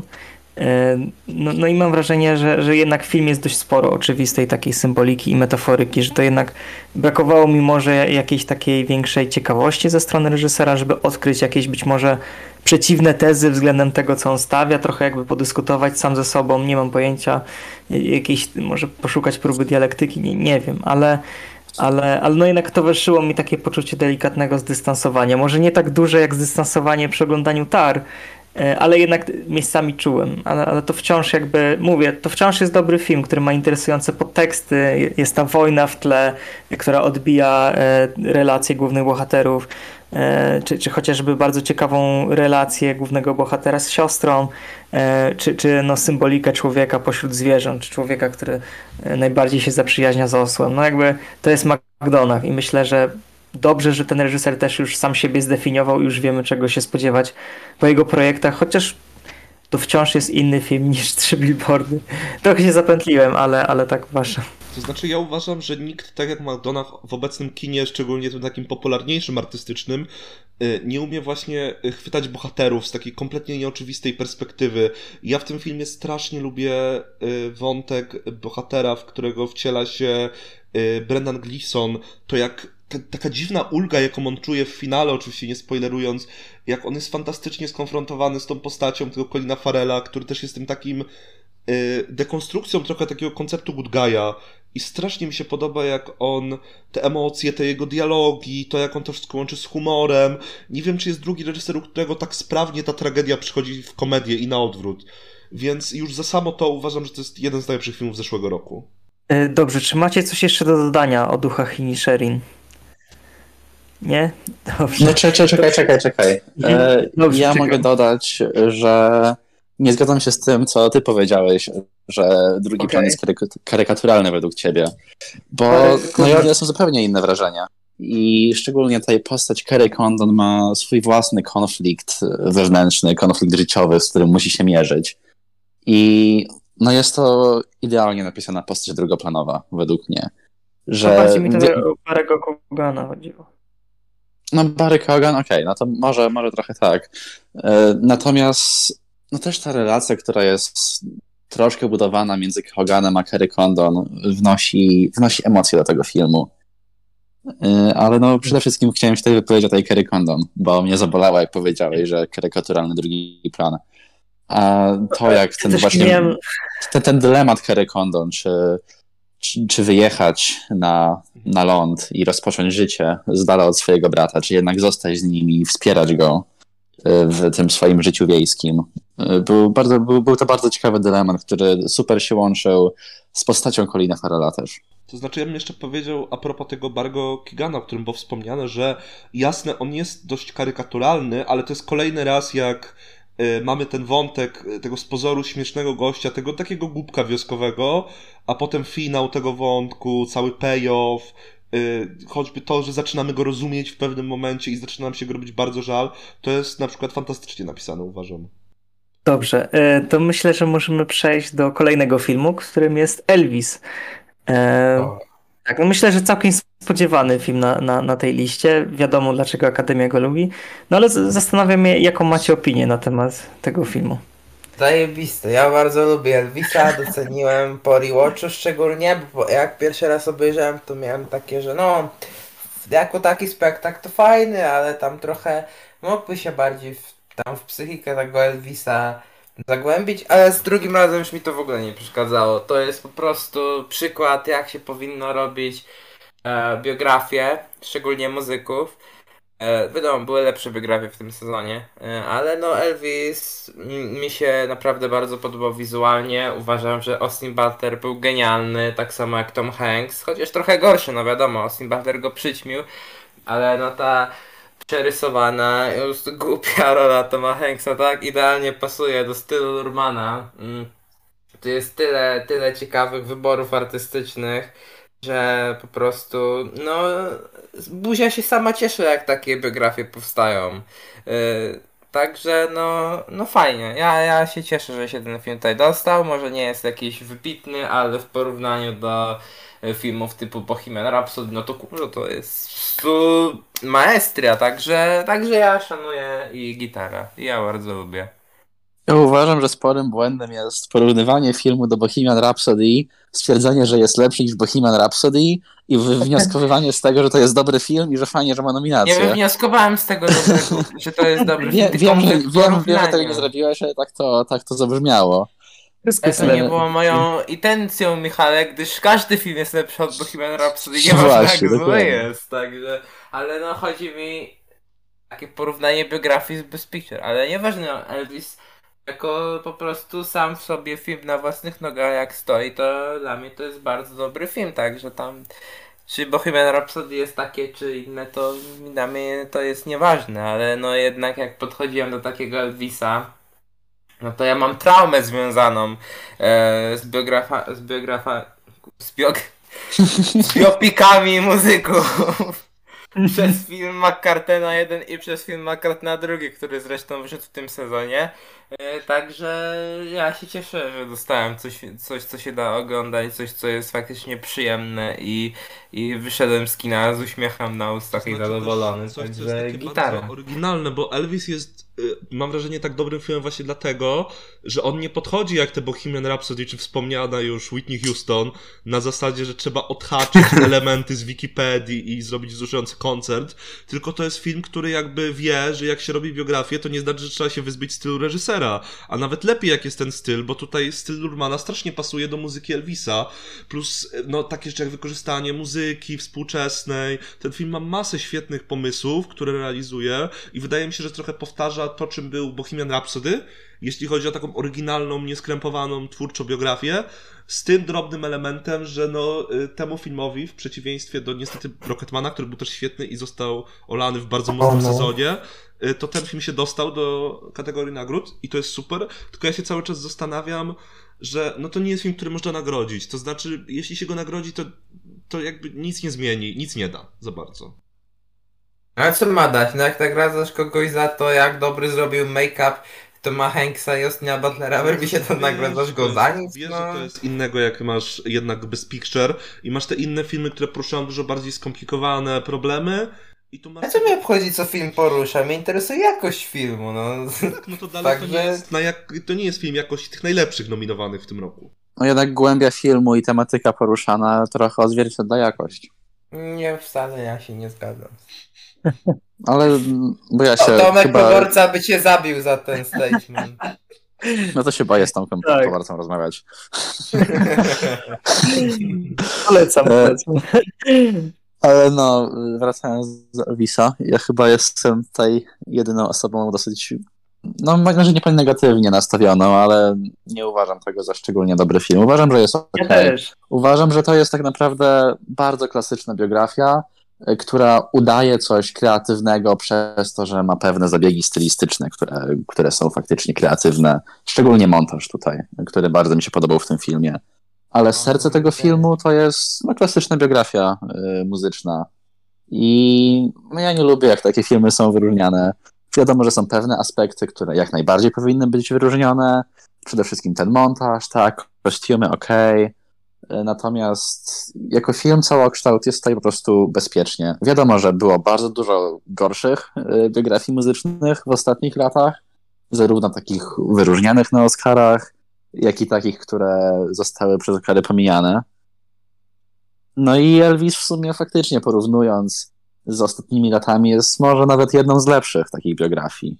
Natomiast nie jest to, nie jest to nic oryginalnego moim zdaniem, tak jak się wielu ludziom uda, uważa. Tak jak wielu ludzi uważa. I no jest okej, no. Jest w porządku. Daję okejkę. Ja podobnie w sumie. W sensie właśnie to, to jest na pewno film, który jest ciekawy. W sensie, że, że warto się nim zajmować, warto myśleć o tym stylu, który w nim jest, no bo to jest Baz Luhrmann. Y, ten teledyskowy montaż, ten postmodernizm, który aż wylewa się z ekranu, to mieszanie estetyk, takie retro ze współczesnością. To jest ciekawe i to trzyma przy ekranie, tylko ja mam problem, że to właśnie bardziej jest tak, taka chaotyczna jazda postmodernistyczna i, i widowisko, a dużo mniej kompetentny film, który by opowiadał jakąś historię. A też jakby tutaj są próby czynione, żeby, żeby tę historię opowiedzieć.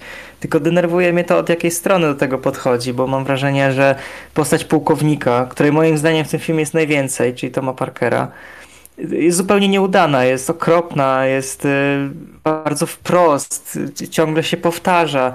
To wszystko jest tak nieprzemyślane też scenariuszowo.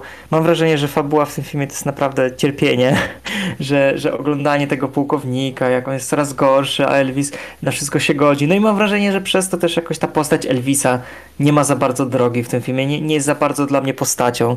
Świetnie się sprawdza w scenach widowiskowych, świetnie się sprawdza to, jak ten aktor kreuje tę postać, bo on nie tylko naśladuje, to nie jest to nie jest taka rola jak Rami Malek, tak? To, to jest dużo ciekawsza jednak rola, ale no mam wrażenie, że, że ten film tylko w departamencie widowiska, w departamencie efekciarstwa i właśnie stylu jest ciekawy, te ruchy sceniczne e, właśnie Elvisa, no to wszystko daje sporą przyjemność, ale go, dużo gorsze to jest jako taka po prostu opowieść o człowieku. No tutaj człowieka moim zdaniem znowu nie da się za bardzo znaleźć, mimo nawet jakichś usilnych prób, mimo tutaj przeplatania różnych wątków. No nie wiem, jest wątek Elvisa z, z jego żoną, który jest na chwilę na jedną scenę, gdzie się kłócą i tyle i to w ogóle nie wybrzmiewa. No i myślę, że takich można wątków tutaj więcej znaleźć, bo po prostu scenariuszowo się to nie udało. Mm, wydaje mi się, że to jednak jest film, gdzie padło wiele takich nietrafionych wyborów ale to jakby moja opinia. No ale się chyba zgadzamy wszyscy, jakby tylko dodam na koniec, co do tego, czy tak. lubimy ten film, czy nie, no to nie jest film, żeby go nagrodzić Oscarem w tym roku raczej. Ani szans nie ma, ani nie wiem, czy ktokolwiek by chciał. Bo to też jest taki film... Ale chodzi ci o Best Picture? Tak. To jest taki film, no który wiadomo, wszyscy lubią, niektórzy nawet bardzo, ale chyba to nie jest nikogo taki personalny faworyt. Raczej nie, nie ma szans. No nie. Tak, ale w tym momencie przejdźmy do filmu, który nie wiem, czy ma większe szanse, ale możliwe, że ma choć trochę większe, czyli Fabelmanowy Spielberga. E, jestem, no, o właśnie, właśnie, pewnie znowu się podzielimy, bo to jest taki film, że można go kochać, a można mówić, że Boże, Spielberg znowu nudzi. E, jestem ciekawy, po której stronie jesteście. Spielberg zajebisty, gościu. Ja jestem po stronie starego dziada. Ja zapominam, że ten, film, że ten film w ogóle istnieje w tym sezonie i że on tę nominację w końcu dostał. Bo to jest bardzo ja, klasyczny ja przypadek y, frontrunnera, który hmm. wygrywa festiwal w Toronto i nagle całe nieśrodowisko Oscarowe, jakby nieśrodowisko ekspertów Oscarowych, czy ludzi, którzy typują Oscary, czy Twittera Oscarowego, tylko takie środowisko y, bardziej mainstreamowe nagle twierdzi, że o, to jest ten film, który wygra Oscara, bo, bo nie wiem, bo pasuje na zwycięzcę Oscarowego sprzed 20 lat może. E, natomiast no, to nie jest film, który porusza ważne tematy. To jest film, który interesuje. To jest nieważne według ciebie? No super, no ten film tak porusza antysemityzm, że naprawdę no gratulacje dla niego za to. Ja z przekąsem powiedziałem. To jest film od Spielberga dla Spielberga. Fajnie jak ktoś się może w nim odnaleźć. No mówię, fajnie jak ktoś się może w nim odnaleźć, ale koniec końców to nie jest film potrzebny. Nie mówię, że każdy film ma być potrzebny, nie? Natomiast mówię tutaj w kontekście Oscarów i tego, że to był film uważany za frontrunnera. No takie filmy już nie wygrywają w dzisiejszych czasach, żeby, żeby wygrać Best Picture. Trzeba jakoś się wpasować w trendy społeczne. No ale A... my od początku mówiliśmy, że to nam śmierci. No wiem, wiem, wiadomo, oczywiście. My bardzo ładnie typowaliśmy w tym sezonie. No my od kwietnia typowaliśmy wszystko wszędzie naraz. Tak? Ani razu nie zdjęliśmy wszystko wszędzie naraz pierwszego miejsca. No. Ale nie o tym, nie, o, nie, nie taki jest teraz temat dyskusji. No ja nie lubię The Fablemans, ale też no, nie powiem, że nienawidzę czy coś takiego, nie. No to jest według mnie przeciętniak, film, który nie ma za bardzo nic do przekazania. Ten list miłosny do kina to jest temat tak ostatnio często poruszany. Filmy autobiograficzne są tak popularne w ostatnich czasach też. że no to się po prostu wpasowuje w pewien trend, który moim zdaniem nie jest do końca potrzebny. Są filmy, które są filmy autobiograficzne, które mają faktycznie coś ciekawego do powiedzenia, a The Fablemans niestety moim zdaniem takim filmem nie jest. Dla mnie Fablemani są bardzo taką solidną produkcją, to znaczy bardzo nie lubię West Side Story, to był ten film, który mnie rzeczywiście zdenerwował, no. który był koszmarnie nudny, który był po nic, który mnie irytował każdą nominacją i to był ten film najgorszy w zeszłym sezonie, uważam. To prawda. Tymczasem teraz mamy tego Spielberga, który jest bardzo ok, który ma te wątki rodzinne, które szczerze powiedziawszy do mnie średnio trafiają. Ja na przykład bardzo nie lubię postaci matki, o tym pewnie będę mówił jeszcze w tym odcinku o aktorach, ale Michelle Williams dla mnie jest mocno taka fałszowana jest ta rola i dopiero w finale cokolwiek. Tymczasem... Karykaturalna strasznie też. Jest, jest. Szczególnie w pierwszej połowie, bo potem jak się trochę uspokaja to jeszcze tak, ale w tej pierwszej to jest trochę koszmar. Natomiast ja bardzo lubię te wątki miłości do kina. One są takie bardzo szczere. Mam wrażenie, że trochę wszyscy oczekiwali po tym filmie wcześniej, że to będzie Spielberg, który bardzo jakby pokazuje, jakim to nie jest wielkim reżyserem, ile to nie ma do przekazania, ile to wielkich filmów nie nakręcił. Tymczasem to jest taki film, który pokazuje, że po prostu robienie kina jest fajne, jak się jest młodym nawet, że w kręceniu filmów nie jest koniecznie fajne, nie wiem, to, że się dostaje za to nagrody, czy to, że te filmy są uznawane, czy nawet to, że są klasykami, tylko to, że po prostu można się dobrze bawić ze znajomymi i jeszcze być przy tym niesamowicie kreatywnym. Te sceny, w których, nie wiem, Spielberg wymyśla, jak tu zrobić wystrzały, żeby było je widać na ekranie, albo jak żołnierz w jego filmie powinien stawać, żeby kurz poleciał do góry.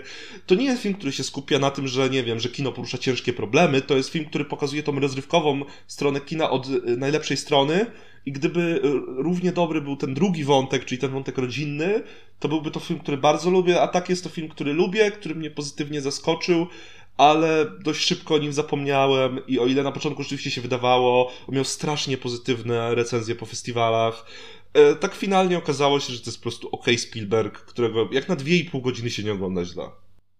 A to ja powiem na odwrót, bo mnie się właśnie, do, do mnie najbardziej z Filmanów to trafił ten wątek rodzinny i mi się bardzo podoba i bardzo mnie poruszy. Ja nawet sporo o nim myślałem po sensie. Ja się spodziewałem, że ja, jak wchodziłem na salę kinową na Filmanów, to się nie spodziewałem, że o tym filmie jeszcze kiedykolwiek pomyślę, jak z niego wyjdę. A tutaj się okazało, że no, pan Spielberg dostarczył coś naprawdę ciekawego i dojrzałego. I uważam, że to się bardzo, bardzo fajnie łączy z tym uroczym wątkiem, gdzie on sobie kręci te swoje filmy dziecięce. No to tam to, to tam jest nieważne dla mnie w tym filmie. Dla mnie to przede wszystkim jest naprawdę świetny dramat rodzinny yy, z genialnym Paulem Dano, z naprawdę dobrze rozpisanymi postaciami, wiarygodnymi i, i ja po prostu w tym czułem masę serca, plus technicznie ten film mi się bardzo podoba.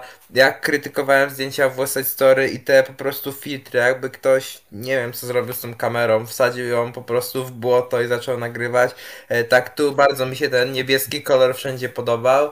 E, to naprawdę były ładne zdjęcia.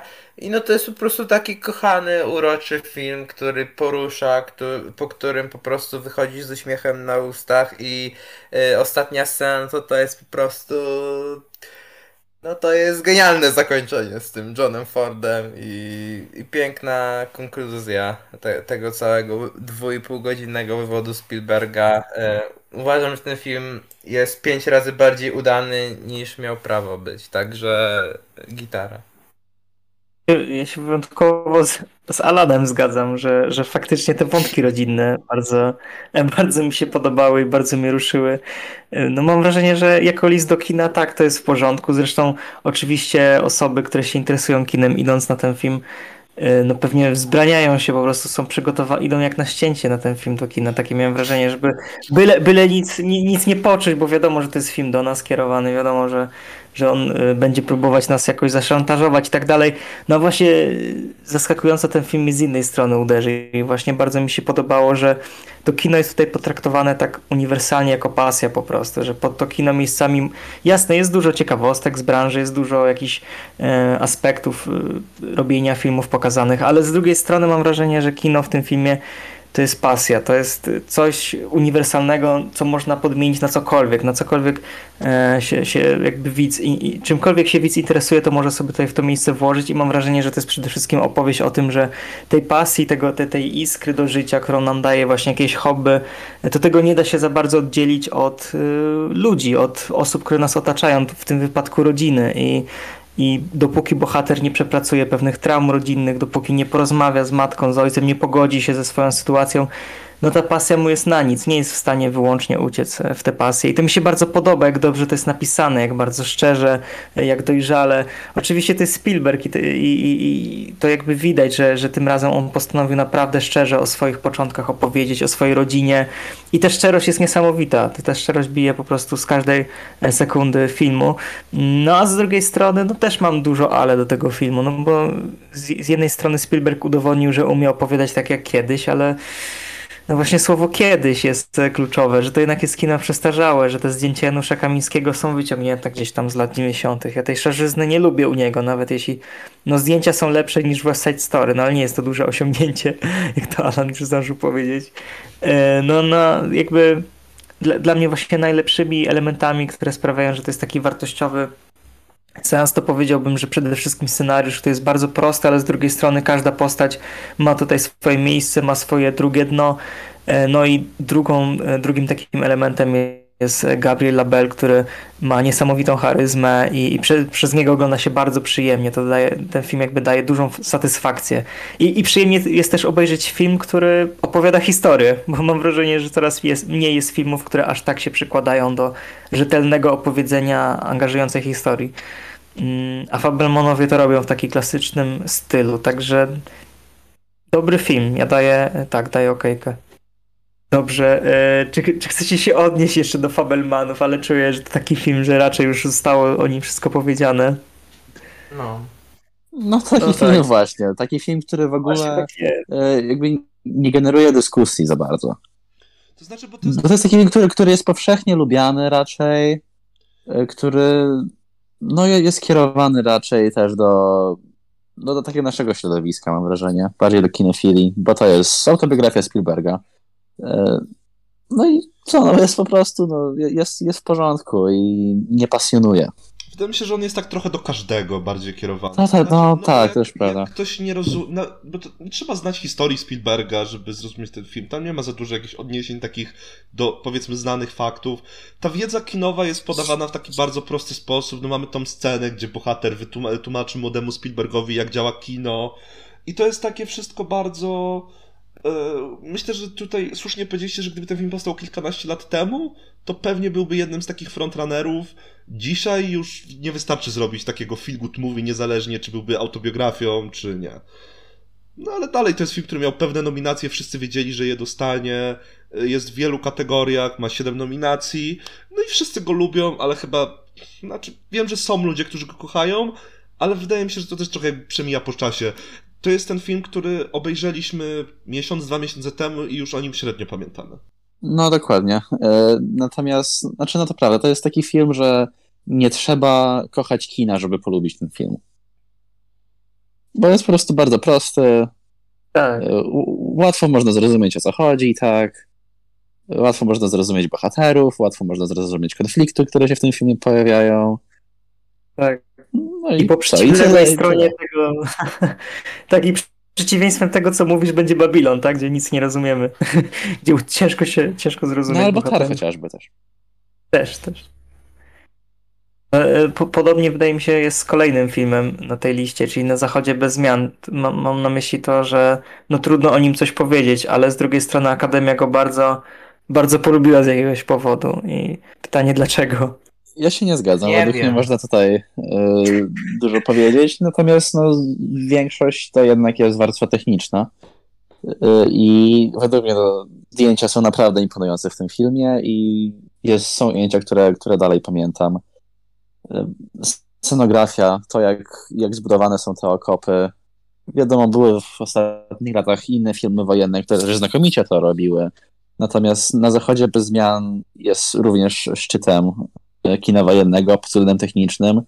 No i warto wyróżnić, że to nie jest film produkcji amerykańskiej, tak, tylko że w Europie takie kino też może powstawać. kino z rozmachem, kino bardzo imponujące pod tymi aspektami technicznymi i bardzo fajnie, że, że zebrało te wszystkie nominacje techniczne.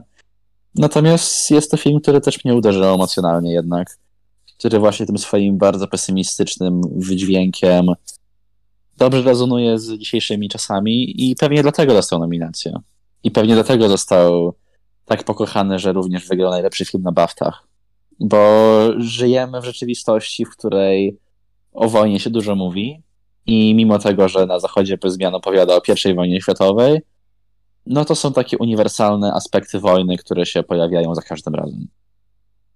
I ten film po prostu oddziałuje w naszych czasach on ma bardzo taki antywojenny wydźwięk, bo wiadomo, że to się mówi przy każdym filmie o wojnie, ale ten ma tak wyjątkowo na to stawia, to jest podkreślone, a to bardzo rezonuje z sytuacją w Ukrainie i nie dziwię się dlatego, że jest nagrodzony, ale po drugie też dlatego, że to jest po prostu bardzo dobry film. Filmowcy powoli wracają do tej pierwszej wojny światowej, która była dużo bardziej tak na poziomie y, jakby całej sytuacji konfliktu złożona niż druga jednak i to pokazanie tych żołnierzy, którzy wyglądają tak samo, plus ta dodatkowa perspektywa, że to jest pierwsza niemiecka adaptacja książki i że widzimy z perspektywy Niemców, który, których się teraz postrzega trochę jako tych powiedzmy złych, y, co a propos co a propos pierwszej wojny światowej jest bardziej skomplikowane i to, że ten film się skupia zupełnie na żołnierzach. No, ja mam wrażenie, że y, ta decyzja, żeby nominować i to, że ten film i to jakby, że on jest dalej brany pod uwagę jako jeden z tych bardziej znaczących, nikogo nie powinno dziwić. Wystarczy obejrzeć zresztą pierwszą scenę, ona mam wrażenie już bardzo dobrze to podkreśla, a przy tym dobrze, bo to jest po prostu świetnie zrealizowana produkcja, która też y, ciekawe elementy wybiera z książki, ją trochę reinterpretuje, taki bardzo współczesny wizualnie. Gadaliśmy o tym sporo w odcinku o aspektach technicznych, że on świetnie operuje dźwiękiem, napięciem, yy, ma super zdjęcia, te okopy rzeczywiście, czuć ten ciężar tej wojny, to jest świetne. Mhm. No tak, ale, ale z drugiej strony nic nie wnosi, że myślę, że Alan powie podobnie, że to faktycznie jest kolejne antywojenne kino wojenne, dokładnie to samo co zawsze. E, z drugiej strony, no wiem, że to jest film niemiecki, ale szkoda, że przy okazji nie czuć tego, żeby to był film niemiecki, bo jest stylizowany całkowicie na kino hollywoodzkie. Też nie ma za bardzo stylu reżysera, bo jest nim Edward Berger, który pracował przy serialach, tylko i wyłącznie. Nie chcę mówić, że tacy wyrobnicy serialowi nie mają własnego stylu, no ale tutaj jednak to trochę czuć, nawet tak jeśli naprawdę. zdjęcia są ładne. No tak, ale nawet jeśli czuć tutaj, ale w większości chyba tak jest, w sumie to, to co powiedziałem, no ale tak właśnie Edward Berger raczej mm, no, wzorował się na tym, co było, wiedział jak zrobić film, który będzie nagradzany być może, a być może po prostu miał jakiś tutaj zmysł. No na pewno trzeba, trzeba mieć zmy, dużo zmysłu technicznego, zmysłu obserwacyjnego, żeby tak dobre, dobrze wyglądające kino zrobić, dobrze też brzmiące, e, bo jakby ten film jest bardzo dokładny, bardzo precyzyjny, tak po niemiecku byśmy powiedzieli, to się, taka precyzja się kojarzy e, tutaj e, z kinem niemieckim, no ale właśnie, no nie wiem, Akademia chyba potrzebowała takiego fi filmu, który będzie wyniosły, który będzie chłodny i będzie mówił, że wojna jest zła. I będzie o tym mówił co minutę poprzez sugestywne obrazy. No i, no, a, no i trochę szkoda, gdy w stawce mamy na przykład duchy Inisherin, które tę wojnę też podkreślają, ale na dużo dalszym planie i w taki bardziej subtelny sposób. No nie wiem, ja, ja też nie wiem jaka jest szansa tego filmu na wygranie. W sumie to by była ciekawa niespodzianka, jakby wygrał, ale nie wiem szczerze mówiąc, czy, czy w tym roku ta, tak by się stało. No ma szansę niestety, ma szansę. No biorąc pod uwagę, że... to ma szansę. Dokładnie, zaskoczy nas na Baftach, gdzie przecież duchy tak. i Michelin miało, miały łatwo wygrać na swoim terenie i podkreśli, że są dalej w konwersacji y, do zwycięstwa w Best Picture, na co zresztą wskazały nam zwycięstwa w kategoriach drugoplanowych na samym, na samym początku gali. Myśleliśmy, no dobra, Conan y, wygrała, tak, y, wygrał Kyoga, no to duchy Inisherin idą po sweepa, a potem no wyskoczyło to, to wszystko, znaczy to, to, to na zachodzie bez zmian. No i co, no skreślić na pewno nie można.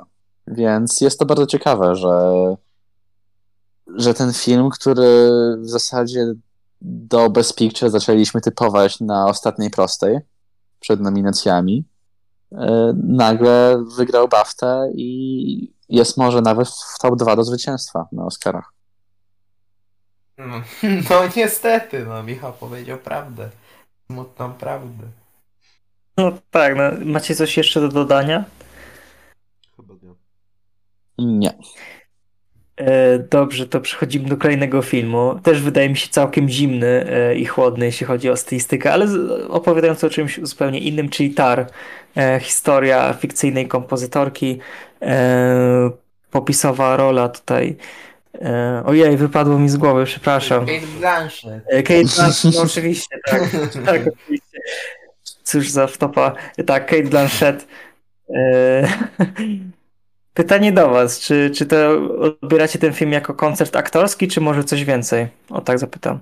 Więcej. No ja odbieram ten film jako bardzo interesującą analizę cancel culture przede wszystkim i relacji władzy w no nie, tylko w środowisku muzyki klasycznej, bo to jest bardzo uniwersalny temat. Natomiast no, przede wszystkim to, jak ten film e, otwiera konwersację na, o cancel culture i to, że ten film nie zajmuje wyraźnie swojego stanowiska w tej konwersacji, według mnie świadczy o nim bardzo dobrze. I to, że ten film może być rozumiany na, na bardzo różne sposoby, co widać w dyskusjach o tym filmie, co widać w recenzjach, że niektórzy twierdzą, że ten film pokazuje Lydię Tar jako potwora, a z drugiej strony można znaleźć recenzję, gdzie recenzenci twierdzą, że ten film przedstawia Lydię Tar jako bohaterkę, z którą się mamy utożsamić i której będziemy kibicować i której będziemy współczuć. I odbiór Tar, indywidualny odbiór Tar, mówi bardzo dużo o widzu, moim zdaniem. Że to jak, to, jak ktoś odbiera Tar, świadczy o jego światopoglądzie. I bardzo doceniam ten film za to. A oczywiście też nie, nie można zapomnieć, że Kate Blanchett robi tutaj coś niesamowitego i że kreuje fikcyjną postać w taki sposób, jakby no, to była postać z krwi i kości. I bardzo bym chciał, żeby wygrała tego Oscara. I będę ją typował. I no, trzymam kciuki. I to jest mój ulubiony film z tej dziesiątki. Zdecydowanie. Ja bardzo lubię Tar. Doceniam właśnie za wiele rzeczy. Zgadzam się trochę z tym, co mówisz a propos tej cancel culture, ale mi się właśnie podoba też, jak ten film jest subtelny, jak bardzo gra na tych niedopowiedzeniach. On ma praktycznie zerową ekspozycję, to mi się strasznie podoba i przez to jest rzeczywiście wciągający na te 2,5 godziny. Mam z nim kilka problemów, w tym z finałem i no tam są takie sceny, które dla mnie były już trochę pretensjonalne, ale to nie powiedziałbym, że jest moim faworytem. Lubię go, doceniam bardzo. Nie byłbym pewnie jakoś bardzo obrażony, gdyby wygrał, co się, no wiadomo, że raczej nie stanie, ale no to jest jednak tutaj, tak jak zadał pytanie Maciek, jakbym odpowiedział, to jest jednak ten koncert aktorski bardziej. To jest ta fantastyczna Kate Blanchett i a propos tego filmu, to jej będę kibicował, a samemu filmowi raczej mimo wszystko nie. Tak, no ja mam podobnie, aczkolwiek no, ten film wybija się formą i tym podejściem. To nie jest. To, że to nie jest ten typ filmu, gdzie mamy um, nominację za najlepszy film, a, a, broni się tylko główna aktorka, bo, bo tak nie jest. To, to jest jakby film, który ma na siebie pomysł. Jak już mówiłem, jest zimny, jest dystansowany, jest trochę nieprzyjemny, jak ta główna bohaterka właśnie. Myślę, że ta forma jest bardzo dostosowana do e, światopoglądu i tego e, charakteru bardzo specyficznego głównej bohaterki. Mm, aczkolwiek mam wrażenie, że ten film jest i za długi, i za krótki jednocześnie, że, że czegoś brakuje, że z jednej strony właśnie jest trochę jak te After Sun, że dużo rzeczy pada poza kadrem, właśnie pod tym względem te filmy porównałem, a z drugiej strony jest też bardzo dużo dialogów w Tar, to, to jest taka mm, różnica. Tych dialog, te dialogi, sceny dialogowe potrafią się naprawdę ciągnąć bardzo i ba, bardzo dużo i też nie wiem ile wnoszą, mam wrażenie, że trochę się od nich odbiłem, no i też nie wiem, dlaczego Akademia tak bardzo forsuje to da Fielda i nie mam na to odpowiedzi. Mam wrażenie, że dla mnie nie ma takiej siły autorskiej, że, że mam wrażenie, że powołuje się na innych, mm, że, że to jakiś jest złożenie, że jakieś, jakaś odpowiedź na jakieś, bym powiedział, stylistyki rodem z kina austriackiego, bo z tym mi się to kojarzyło, tak ogólnie pojmując. No ale mam wrażenie, że mimo tego, co mówię, i może to brzmieć negatywnie, to uważam, że to jest przyzwoite, że to jest takie dostateczne kino artystyczne, po którym się trochę pomyśli, ale też daje takie doznania właśnie etyczne, bo, bo tego odmówić nie sposób. No i ma Kate Blanchett, która błyszczy w każdej scenie i ta kreacja jest przemyślana prawdopodobnie od początku do, do końca. Mi się podoba, że w tym filmie jest, jest dużo rzeczy, które e, można wychwytywać po seansie, że tam jest dużo symboliki i takiej oczywistej, i tej mniej oczywistej, że pojawia się postać tej, e, tej rudowłosej e, dziewczyny, która no, popełniła samobójstwo, czy tam jej duch się pojawia w dwóch scenach w tym filmie. I są takie smaczki. I cała konwencja tego filmu, który pod koniec robi się mniej realistyczny, bardziej szalony, z bardziej oczywistymi symbolami, to, to sprawiało mi bardzo dużo przyjemności. I według mnie na tym, na tym można opierać argument o, e, o autorstwie e, Toda o tym, że to jest taki autorski film. Tak. Yy, rozumiem, że, że to tyle o Tar. Chyba, że a, jeszcze coś ma do dodania tutaj. Ja się zgadzam. Powstrzymałeś chyba od zabrania. Ja się zgadzam z Michałem w Dobrze. 100%, więc już nic nie dodawałem. Rozumiem, żeby wiedzieć, po której stronie tutaj. E, tak, kolejny film, który mamy na liście to Top Gun Maverick, e, blockbuster, film, który był hitem kinowym. E, I pytanie, czy to jest właśnie film Oscarowy i co on robi w tej głównej kategorii i, i co o tym uważacie? Oczywiście, że to jest film Oscarowy, ponieważ jest to jeden z najlepszych filmów ubiegłego roku. I ja, jakbym ja był członkiem ja Akademii, to ja bym głosował na Top Guna. Bez Picture w ogóle bym się nie zastanawiał nad tym. No ja podobnie, tak. Bardzo. No według mnie to jest bardzo solidnie zrealizowany blockbuster. Podchodziłem do, do, niego trochę sceptycznie, jeśli chodzi o moje uczucia, kiedy mówiło się, że o, to może być film, który wygra bez Picture i tak dalej bo mnie to nigdy nie był film, który powinien się bić o taką nagrodę. Natomiast no, jest to bardzo dobry blockbuster. Jeden z lepszych w ostatnich latach. I teraz, jeśli w kontekście sezonu to nie jest film, który ma szansę na najważniejsze kategorie, no to dosyć ciepło na niego patrzę. I no daję okejkę, jest w porządku.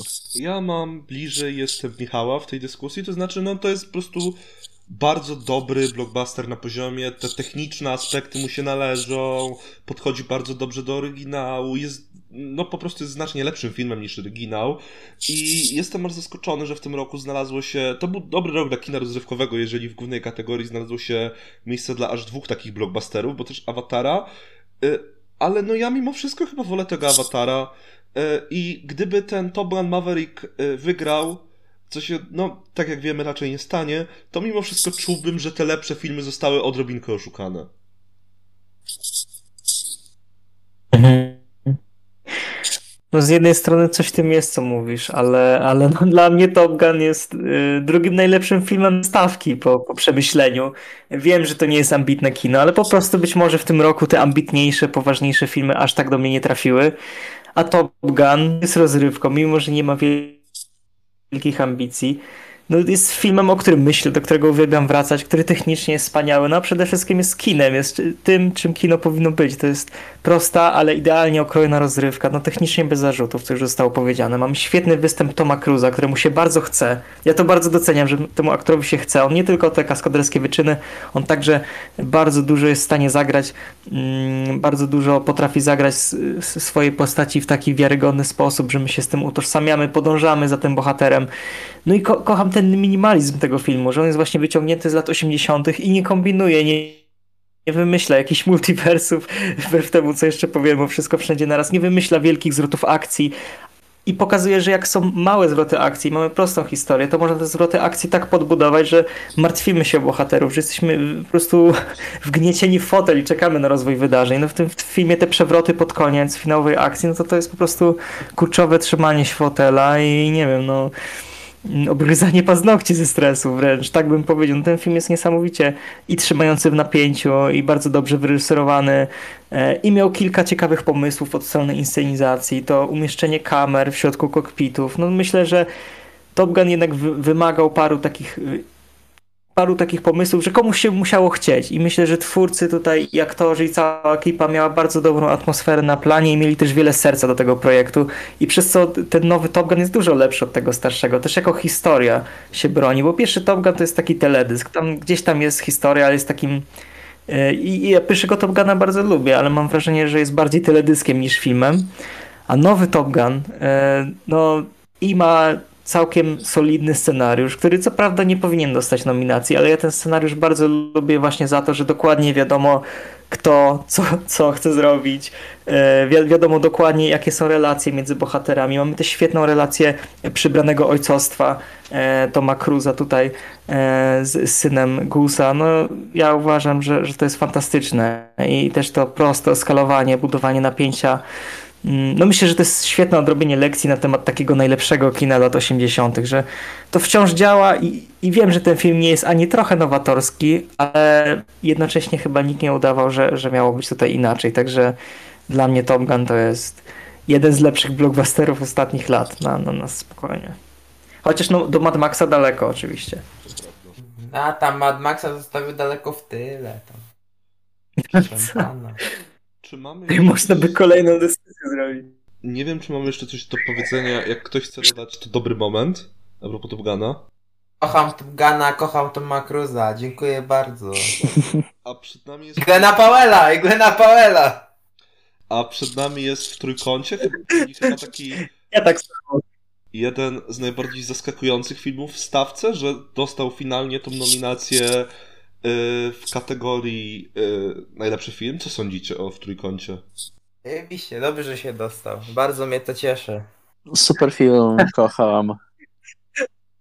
Bardzo Serio? Super, że się dostał, bardzo fajnie. No tak. My się Śmieszne. bardzo tak, śmieszny, dużo żygów, dużo innych wydzielin. Bardzo Szalony. zasłużona palma w kan, dokładnie. Wie co chce powiedzieć i mówi to w znakomity sposób. To znaczy też to jest... Jest Zlatko. Który jest y, strasznie precyzyjny i już za to uważam mu się należy ta nominacja. To też prawda. Prawda tak. jest taka, że y, Ruben Ostrund to jest jeden z takich reżyserów, który mam wrażenie najszybciej osiągnął tak wysoki poziom. To znaczy pierwszy już, jeden z pierwszych filmów, chyba drugi tak naprawdę, już w Cannes duży sukces w kategorii pobocznej Turysta też niesamowicie robi wrażenie reżysersko dalej. Kolejny film Turysta trzeci. Już Złota Palma, też fantastyczna produkcja, też bardzo doceniane europejsko. I teraz jest jednym chyba z, nie wiem, dwóch twórców, którzy dostali dwie Złote Palmy pod rząd za dwa kolejne filmy i bardzo się cieszę, że Oscary też go wreszcie no, doceniły w głównej kategorii, bo Triangle of Sadness nie jest jego może najlepszym filmem, ale to, co Michał powiedział, się bardzo zgadzam, że on wie dokładnie, co chce powiedzieć i jest taki bardzo, y, mówię, precyzyjny. To, jak jest podzielony na części, mi się strasznie podoba, jest angażujący do samego końca. Ma dużo takich emocjonalnych scen zaskakująco i też mówi wiele o współczesnym świecie, tak gdzieś pod płaszczyzną tego prostego przekazu, że bogacze nie są dobrzy. Bardzo się cieszę, że tu jest. E, no, no, w kontrze jestem znowu. ja uważam, że to jest średni film. E, ale też dlatego, że ja prawdopodobnie nie trawię Ostlunda w ogóle. W sensie nie polubię się z tym panem, to już raczej jest pewne. D-Square mi się w ogóle nie podobało. E, podoba mi się, że w trójkącie jest mniej wystudiowane, powiedzmy, że jest bardziej zabawne, że, że udało się tutaj pokazać, że jest reżyserem komediowym, bo Discord mimo, że było reklamowane szumnie jako komedia, to mam wrażenie, że tam nie było nic zabawnego. E, I, I tamten film to była męczarnia i się nudziłem. Natomiast w trójkącie też jest trochę nudne, moim zdaniem, dla osób, które nie lubią Ostlunda. Mm, natomiast jest taka satyra kierowana do każdego, kto jest taka przezroczysta stylem, która od razu wiadomo, co chce powiedzieć. Oczywiście, że czuć tutaj kunszt reżysera, jest wiele świetnie wyreżyserowanych scen. Bardzo sobie cenię tę pierwszą scenę w restauracji, która jest bardzo dobra pod względem dialogów, pod względem timingu i tak dalej. Ale czym dalej w las, to mam wrażenie, że ten film jest coraz gorszy i gorszy, gorszy i się po prostu ciągnie jak krew z nosa, że ja już wiem o co chodzi. Miejscami to jest dla mnie poziom yy, takiej łopatologiczności e, nie patrz w górę. Oczywiście to nie jest całościowo ten film nie jest tak koszmarny, jak, jak, jak nie patrz w górę, jeśli chodzi o, o... jeśli chodzi o to, jak, jak, jak tam były wyłożone pewne tematy, bo być może technicznie tam było sporo ciekawych rzeczy, ale ale pod względem takiej reżyserskiej ręki, no to to było strasznie toporne i w trójkącie trochę tego ma, nie, nie aż tak bardzo, ale trochę tego czuć. Jeśli, jeśli kogoś denerwowało Nie patrz w górę, to myślę, że w trójkącie też będzie trochę denerwować, nie aż tak bardzo, ale jednak. No i od połowy coraz bardziej bije taka sztuczna efektowność, takie puste granie konceptem. No i przede wszystkim męczące, takim stara się być dla każdego, a jednocześnie pod Akademię i pod y, Złotą Palmę. No nie wiem. No, Przecież to nigdy nie było pod Akademię. Nie? Moim, Moim zdaniem, zdaniem ani trochę. Zupełnie nie było. No dobrze, no bo można by... 10-minutowa scena żygania. Gdzie to na No Oscary? właśnie. Pod Złotą Palmę tak, no bo to, strony- je- no to, to jest film pod, to jest film Tak, festiwalowy, pod- film, który idealnie się wpasował w kan. Pod jakieś F i tego typu Mhm. sprawy. No jak zwykle te Oslunda, ale pod Oscary tu się zgadzam, że nie.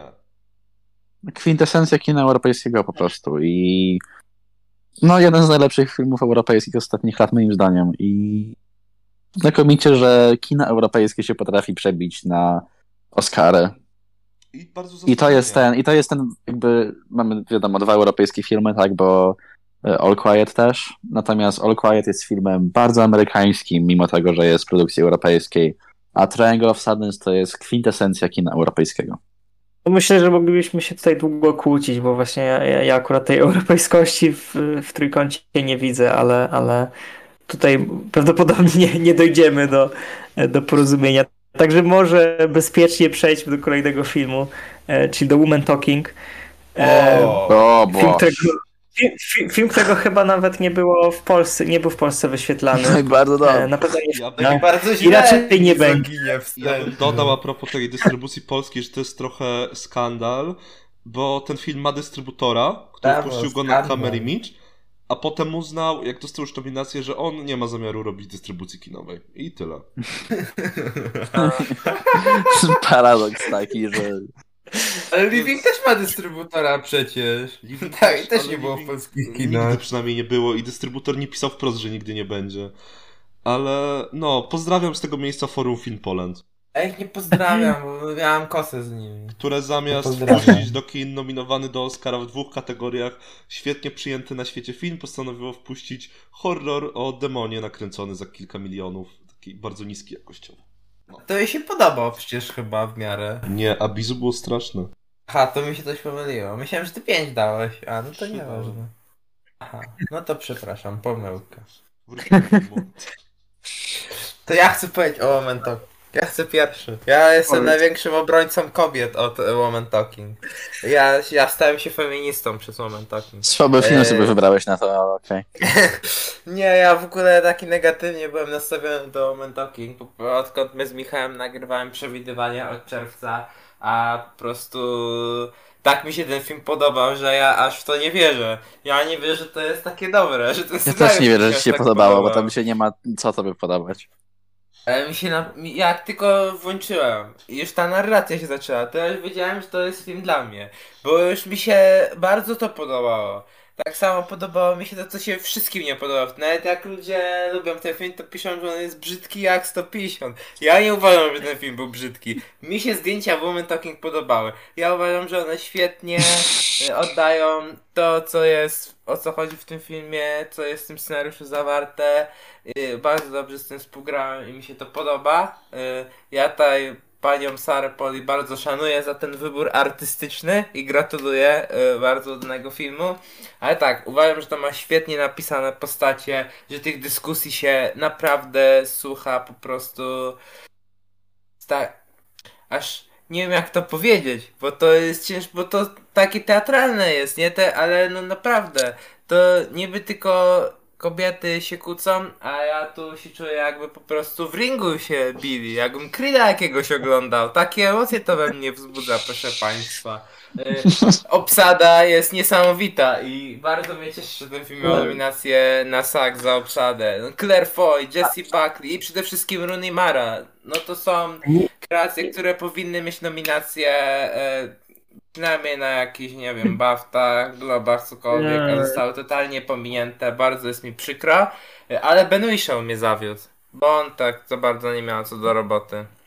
Ale no spoko, no niech będzie. E, także ja jestem największym obrońcą kobiet po momentach i mi się bardzo podobało. Stanę po stronie Alana, bo ja co prawda nie jestem jakimś dużym fanem tego filmu. Mam problemy z reżyserią w nim, kilka problemów ze scenariuszem. Uważam, że on jest tak bardzo dziwnie nakręcony i często on jakby został w tej teatralności pierwotnej, to byłby bardzo dobry film, a tak jest okej. Ale ja mówię, ja bardzo lubię te dyskusje o tym. Podoba mi się jakby jak zostało zarysowane położenie, w którym są bohaterki. Nie przepadam za wszystkimi rolami, uważam, że niektóre są trochę przerysowane. Akurat Bena Wishowa bardzo lubię, ale też strasznie mi się podobała kreacja Rooney Mary. Uważam, że to jest ciekawa postać. Y, czuć tą atmosferę tam. Mam problem, co prawda, z tymi kolorami, bo one są okropne, ale same zdjęcia nie są złe. Y, I ogólnie to jest ciekawy film na pewno. Można o nim dyskutować jakby w kontekście tego, co mówi. On rzuca dużo ciekawych tematów, dużo dylematów, dużo takich paradoksów. I one nie są źle przedstawione, tylko forma, w jakiej są przedstawione, jakby tak y, podane. y, Nie rozumiem, czemu to jest czasem udziwnione zamiast zwykłych rozmów, bo te zwykłe rozmowy są tak naprawdę najbardziej tam emocjonujące, a najmniej emocjonujące jest, jak oglądamy kolejne ujęcie na płoty, pola i bawiące się dzieci. Mhm. Według mnie to jest film bardzo nieambitny, który w ogóle nie, nie nie stara się e, jakby nie stara się, żeby, żeby widz o nim myślał. I ma taką formę konwersacji i dyskusji wyciągniętej z jakiegoś feministycznego talk show. I no, nie jest to film, który, który chce powiedzieć coś ciekawego, mam wrażenie. Chociaż no wiadomo, no może tam. No, ja, bardzo, ja bardzo go nie lubię po prostu. I ciężko mi się o nim mówi. Bo to jest najgorszy film w stawce, moim zdaniem. I już abstrahując od tego, że jest brzydki, i że te kolory są okropne i że jest tak dziwnie teatralny, to. No nie wiem, no. Nie wiem. Nawet nie pamiętam go za bardzo. Ja mam Ja podobnie. nie, nie chcę o W sensie nim też mówić. właśnie Mów Maciek. Mam strasznie podobnie. Właśnie nie chcę mówić, ale coś trzeba, tak? Że no przede wszystkim jest poczucie wśród tych osób, które krytykują ten film, że się od niego odbiły. Ja, ja nie wyobrażam sobie oglądania tego filmu w kinie. Myślę, że bym w połowie wyszedł po prostu. No ja nie. Ten, ojej, no ten film tylko z No. przerwami da się oglądać, absolutnie. Mam takie Co wrażenie. pan no. mówi? Ja Nie, nie lubię, nie, nienawidzę dialogów w tym filmie i nie wiem, czy tego jak są napisane, bo może napisane są całkiem nieźle, ale to jakie jest prowadzenie akto, aktorek w tym filmie i aktorów, to jest po prostu... Nie, Strasznie nie, no, sztuczne to było. Strasznie sztuczne, Nie było stawki i to mi bardzo przeszkadza w tym tutaj- filmie. Jak nie że- było stawki, jak oni by je pozabijali tam, jakby nic nie zrobiły, jak stawki Właśnie- nie było. I właśnie ten film... rozwali ziemi, mnie to to nie znaczy, nie było Płaskie, stawki, suche no. dyskusje feministyczne. I, I teraz A, mam tam, takie... A nie, bo pan żeś jest mizogin No. normalnie i tyle. Nie, no, ale ten film jest tak rozdarty, że ja nie wiem, czy ten film próbuje być bardziej teatrem, czy bardziej książką, czy bardziej kinem. Nie? To kino by sugerował ten format, który jest, ten bardzo specyficzny, e, niestandardowy format obrazu, który e, no, budzi zaciekawienie z początku, bo filmy nie są kręcone w takim formacie. W ogóle często są 3 na 3 tak? Czy, właśnie, czy, czy wieloryb na przykład e, akurat mi przychodzi na myśl. No wiele filmów w ostatnich latach 3 na 3 wykorzystuje, natomiast Woman Talking nie pamiętam jaki to jest format, ale bardzo, bardzo dziwny i niestandardowy. Ładnie. Mm, i jakby no tutaj ten ekran jakby ma być pewnie szerszy i jakby wąski e, w pionie, no ale nie wiem, no jakby no i w ogóle nie pamiętam kreacji aktorskich z tego filmu. Te aktorki mi się zlały w jedną, mimo że to są znakomite aktorki pojedyncze, tak, że Ziva Buckley, czy Rooney Mara, czy Clary Foy. E, Pamiętam Frances McDormand, że jest jej trochę na początku i tyle. E, No nie wiem, no i właśnie Ben Whishaw wbrew pozorom, moim, może dlatego, że mam sporo sympatii do tego aktora i uważam, że jest niewykorzystany. No ale uważam, że był w porządku, ale to jest taki film, co, co myślę, że przede wszystkim reżysersko kuleje. E, Że nie wiadomo w jakiej to ma być konwencji, że to zostało nominowane głównie za temat i, i tyle. Według, film według jest mnie kuleje pod każdym względem. Pod każdym tak, no ale myślę, że, że gdyby prowadzenie aktorów było lepsze, no na, nawet chyba scenariuszowo można się tutaj przyczepić, mimo tej nominacji, którą ten film dostał, że, że tutaj też nie do końca to działa dramaturgicznie, prawda? No prowadzenie aktorów to jedno, ale właśnie no, to też wynika ze scenariusza. To, że te postaci się zlewają w jedną, no to wynika Tak. ze scenariusza. To, że film jest Tak, oparty tak. Na, na tych dyskusjach, co wiadomo, no, jakby to nie jest wada, tak? No, są znakomite filmy, które są oparte tylko i wyłącznie na dyskusjach. Ale to, jak te dialogi są tutaj napisane, to po prostu nie działa, bo to jest prosta wymiana argumentów. I to też nie jest film, który próbuje widza do czegoś przekonać. Według mnie to nie jest film, który zaczyna dyskusję, chociaż widać, że trochę chyba próbował. Ale nie wiem za bardzo w jaki sposób chciał to osiągnąć. I no to jest no, nominacja za temat po prostu. Na pewno nie za jakikolwiek aspekt sztuki filmowej. W tym momencie możemy zakończyć dyskusję o wszystkich. O nie, to jeszcze nie wszystkie, jeszcze mamy wszystko wszędzie naraz. wygranego film, który e, uwielbiamy tutaj prawie wszyscy. Teraz przejdziemy do, do dyskusji. E, no tak, dlaczego ten film powinien wygrać? Może od tego zacznijmy. Kto chce powiedzieć? To ja mogę powiedzieć. Jako jedyny przeciwnik tego filmu mogę powiedzieć, dlaczego powinien wygrać. O, proszę. E, Słucham. Jeden, według jeden mnie- z mądrych przeciwników, proszę bardzo. E, Według mnie dlatego, że dużą, dużą zaletą Oscarów jest to, że patrząc na historię Oscarów, na filmy, które wygrywały w przeszłości, można zobaczyć, jakie były, jak wyglądało społeczeństwo w tamtym czasie na przykład. E, I jakie były tematy, które poruszały społeczeństwo, jakie były tematy, które były e, w konwersacji. I wszystko wszędzie naraz idealnie wpasuje się, wpasowuje się w nasze czasy idealnie wpasowuje się w młode pokolenie. To, jak jest pełne bodźców, to, jak jest szalone, jak jest chaotyczne, jak jest pełne energii, doskonale przedstawia świat, w którym znajdujemy się, w świat, w którym żyjemy. To, że jesteśmy atakowani bodźcami, różnymi stymulantami ze wszystkich, z, ze wszystkich stron w naszym wspaniałym kapitalistycznym świecie, wszystko wszędzie naraz to dokładnie odwzorowuje. I to jest film na nasze czasy po prostu. Szczególnie dla młodego pokolenia i dlatego starsze pokolenie się od niego odbija, bo on przedstawia świat taki, jakim my nim znamy, a nie taki, jak, jakim znają go nie wiem, 50-60-latkowie. I to jest film pokolenia Gen Z, pokolenia, pokolenia millennialsów. I to jest film, z którym właśnie ci młodzi ludzie bardzo łatwo się mogą utożsamić. I to jest film, który pokazuje właśnie w- zwycięstwo tego filmu w Best Picture pokaże to, jak wygląda świat. I jak wygląda społeczeństwo, i jak wygląda życie. I według mnie to będzie dobry zwycięzca. Mimo, że ja tego filmu nie lubię ze względów artystycznych, to ze względów kulturowych, z tego, jakim jest fenomenem, y, jak wiele ludzi go kocha, jak wiele ludzi odczuwa ogromne przywiązanie emocjonalne do niego, to to będzie dobry zwycięzca.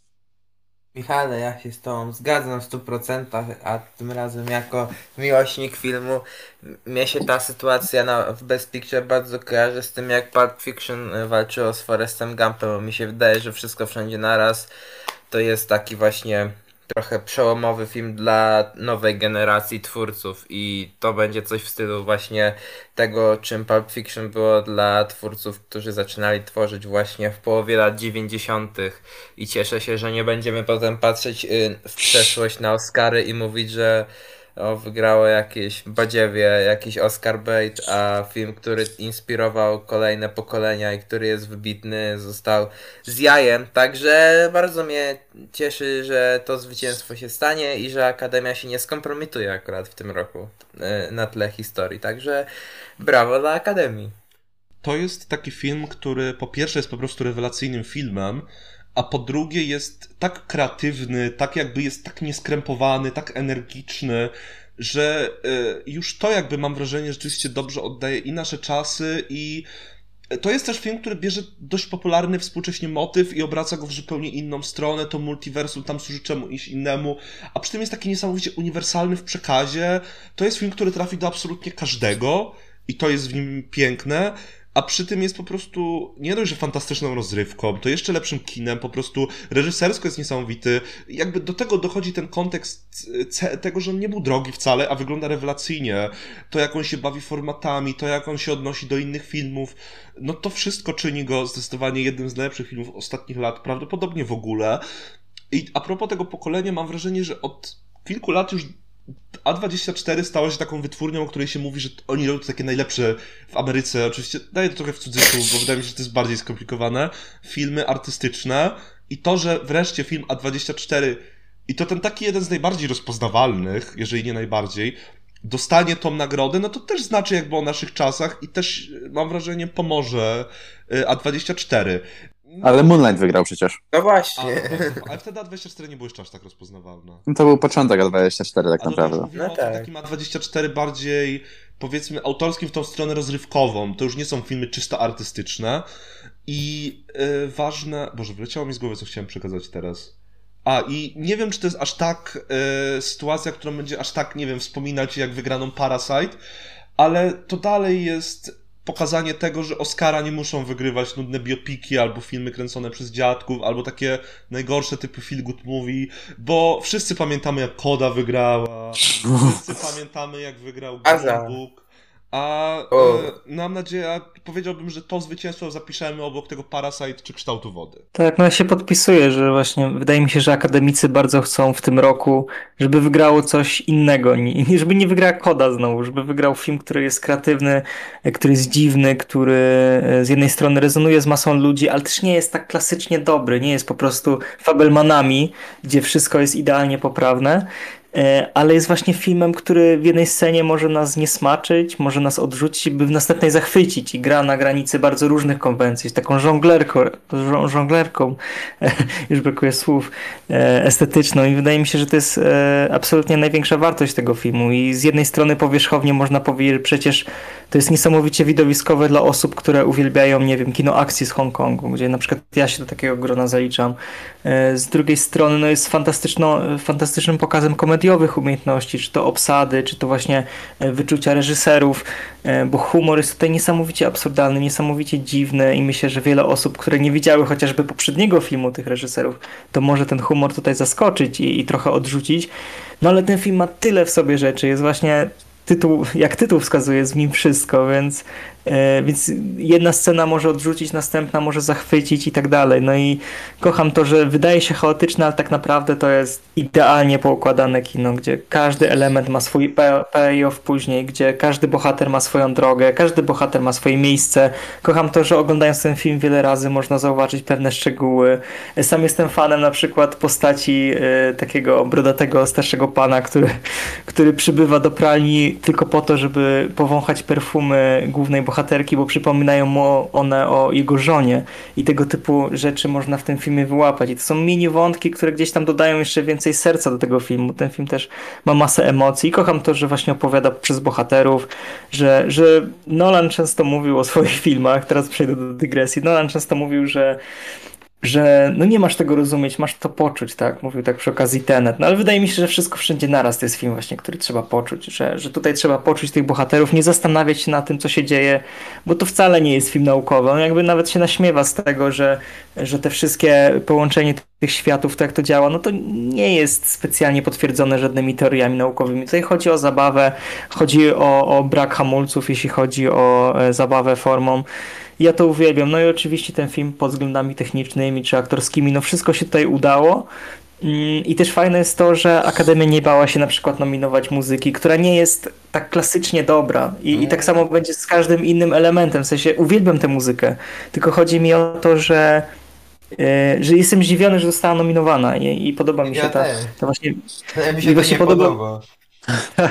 No i podoba mi się ta, ta wielość tych e, nominacji, czy to za montaż, który też jest niestandardowy i tak dalej. No generalnie e, wielkie kino, które zaciera granice między arthouse'em a, a, a takim kinem przyziemnym, a, a między kinem mm, blockbusterowym, bo tutaj też mimo tego niskiego budżetu udało się zrobić po prostu widowisko, które e, no, syci oczy mi, milionem tutaj bodźców i, i to jest fantastyczne.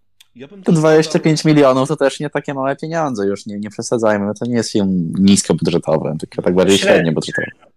Ale ja bym jeszcze dodał na koniec, że tutaj było to porównanie do Pulp Fiction, skądinąd uważam trafne, a mi się wydaje, że innym dobrym porównaniem jest Matrix, też w kontekście Tak, takiego tak. otwarcia na zupełnie nową perspektywę i ten film jest e, podobny do Matrixa w sensie tej pierwszej połowy, a potem skręca w zupełnie nieoczywistym kierunku, jeśli chodzi o takie prawdziwe tematy rodziny. Ja się nie dziwię, bo to jest film, który trafi do każdego, to znaczy i do starszych ludzi, którzy tam zrozumieją te wątki, bardziej się będą utożsamiać z bohaterką, i do młodszych, którzy może mają też właśnie problemy z rodzicami, którzy się zastanawiają nad tymi rzeczami, a przy okazji jest tak stylistycznie różny w każdej scenie, to jest tak fascynujące połączenie, że no to, co Maciek powiedział, jest bardzo trafne, że każdy tu znajdzie coś do siebie, nawet jeżeli jedna scena do niego nie trafi, to kolejne z pewnością to zmienią.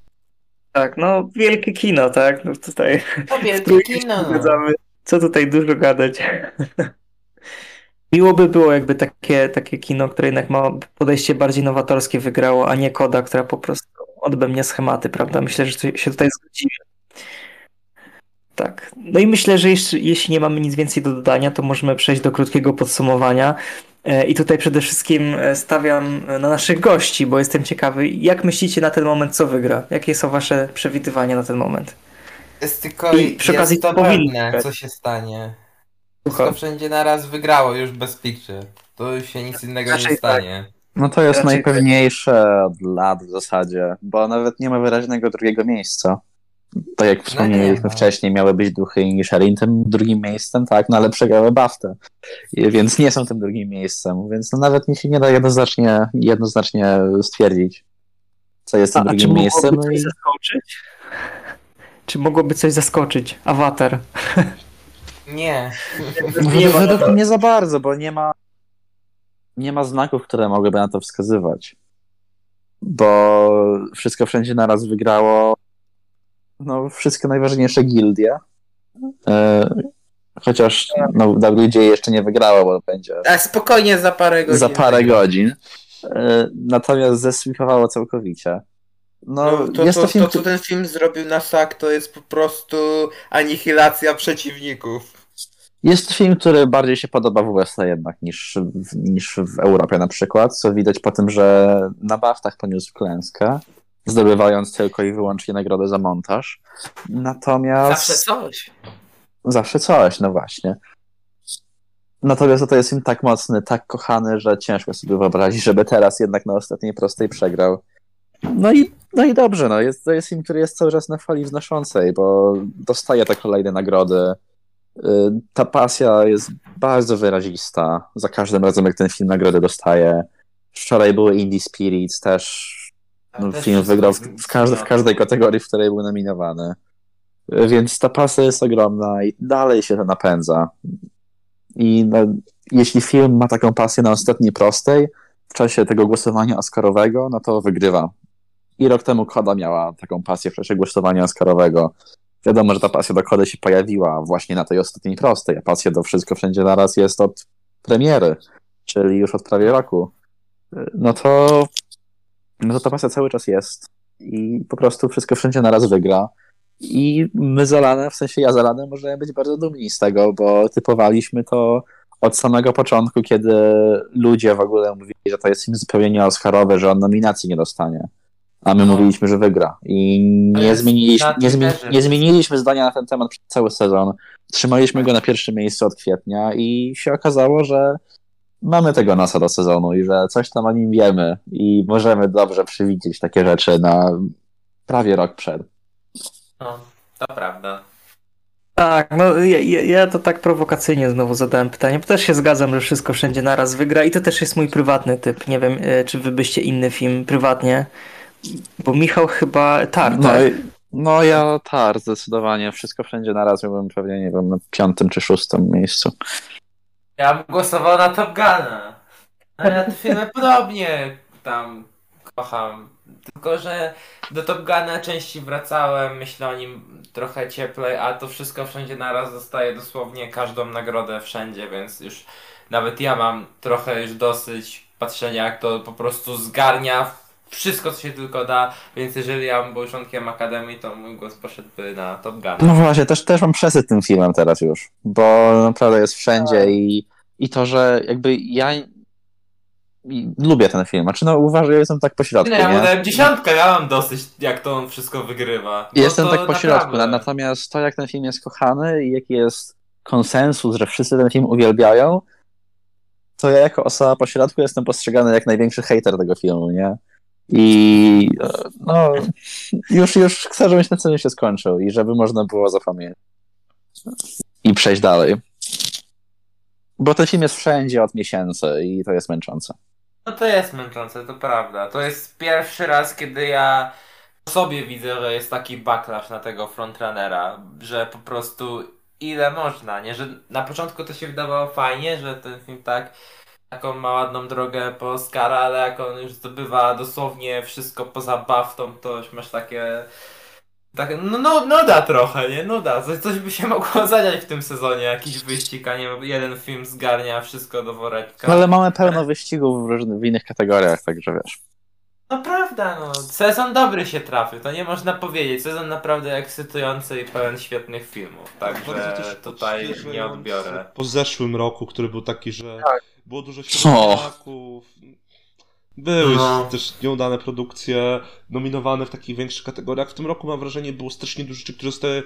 No, już to, że mówimy o tylu pominiętych fajnych rzeczach i to, że wszystkie te filmy z konkursu głównego, y, Boże, z, mylą mi się z festiwalem, wszystkie te filmy z Best Picture są, ja przynajmniej tak uważam, że są co najmniej niezłe, a przeważnie są po prostu dobre rzeczywiście. E, Z tymi kilkoma wyjątkami powiedziałbym, że moją taką trójką jest y, mimo wszystko Wszystko Wszędzie Naraz, Duchy i Nisherin i Triangle of Sadness i gdyby którykolwiek z tych filmów wygra, będę usatysfakcjonowany.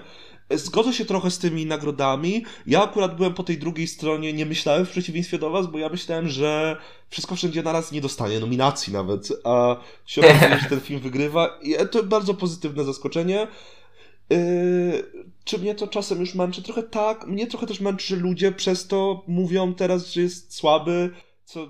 No to jest to swoją drogą. To To jest jest, trochę masakra, to jest straszne, Tak, no. że ci sami, tak. którzy się zachwycali w, na początku, jak No. wychodziło, teraz gadają, Prawda. bo minęło trochę czasu, a prawdopodobnie mówiliby tak o większości filmów, gdyby minęło To, to odpowiednio byłem ja czasu. rok temu z Kodą. Prawda, Michał, ja pamiętam. Ale Koda to jest ten film, który ja też lubiłem, zanim wierzyłem, że ma nominację, a potem jednak mi było przykro, a wszystko wszędzie na raz to jest ten film, o którym po prostu ja jakby byłem zbyt realistyczny, mi się wtedy wydawało, żeby móc marzyć, że on wygra, a teraz kiedy wygrywa, to pewnie jestem zmęczony, ale bardzo mnie to cieszy. Yy, Tak. Pewnie chcielibyśmy pewnie też rok, w którym byłoby jakieś zaskoczenie w głównej kategorii. Mam nadzieję, że taki jeszcze kiedyś nastanie, ale to jest jednak tak ważny film już teraz, że no, nienagrodzenie go byłoby dużym błędem ze strony Oscarów. Więc no. No tak, to no tak, prawda, prawda. Ja się Już Oscary popełniały błędy nie jeden raz, więc wiesz. No to nie byłoby razem nic może- nowego, ale fajnie jakbyś nie popełnili tego błędu w końcu, To nie? prawda. To było miło. E, No i też wszystko wszędzie naraz się doskonale w, wpasuje w taki trend odważnych zwycięzców bez picture, takich niekonwencjonalnych zwycięzców bez picture, y, który został zapoczątkowany no, Tak. przez Moonlight, tak, i wiadomo, były wpadki Green Book i, i No, Koda. Co, tak co dwa lata jest jakaś wpadka. No natomiast no, Nomadland, Parasite, bardzo, bardzo ciekawe wybory. Moonlight bardzo ciekawy wybór, chociaż Koda też w sumie jest bardzo ciekawym wyborem, biorąc pod uwagę, że to nie jest No, film, który można porównywać. To, nie To to- jakby nie jest to to ciekawy jest wybór z innego, tak. z innej strony, nie? To jest akurat ważne, No. prawda. I który miał premierę na streamingu. Mimo wszystko też. No, No tak, tak. to jest to negatywny aspekt według mnie. ale- A tam negatywny. Stary dziadzie, ty. Dobrze, słuchajcie, zanim przejdziemy do kolejnej Ale to ja coś powiem ci, Czy- Michał, jeszcze jeszcze. Jeszcze jedna rzecz. Jak No mów. ty jesteś niekonsekwentny w swoich wypowiedziach. Teraz mówisz, że źle, że filmy ze streamingu wygrały, a jak Top Gun uratował kina i Avatar uratował kina, to jak pogardliwie się wypowiadasz na temat tych filmów. O Top Gunie się nie Proszę opowiadam bardzo. pogardliwie, tylko o awatarze. Ale nie chciałbyś, żeby Top Gun zatriumfował na gali Oscarowej. No nie, no nie chciałbym. Ja pamiętam, że jak wyszedłeś, to miałeś takie, że ty nie rozumiesz, czemu się tak tym ludziom podoba, że to tylko takie samoloty latają. Bo latają, ale fajnie to latają. nie Ale jest. dobra, to nie o tym jest konwersacja teraz. A, ty, a ja tylko za, chciałem zauważyć, ja tylko chciałem zauważyć. Dziękuję za obserwację, Alan, doceniam. Nie ma sprawy, ja cię bardzo uważnie słucham. Podwójnie uważnie niż inny. No jak widać e, Oscary w tym roku to no emocje wyjątkowo, dużo filmów e, przyjemnych, tu- o których chcemy rozmawiać. E, Wydaje mi się, że w moim przypadku w ogóle zainteresowanie galą trochę odżyło po brutalnej śmierci tego, tego pierwiastka ciekawości. W, w ostatnim roku, tak w tym roku nominowani są bardzo interesujący. Nawet te mniej udane filmy moim zdaniem są interesujące. Mm, Więc cieszę się, że, że, że mogę z wami e, o tym rozmawiać. E, No i co? Myślę, że dochodzimy do końca rozmowy. Wyszedł nam bardzo długi odcinek, ale myślę, że, że po prostu mieliśmy dużo do powiedzenia, także o animacji, także o najlepszym filmie.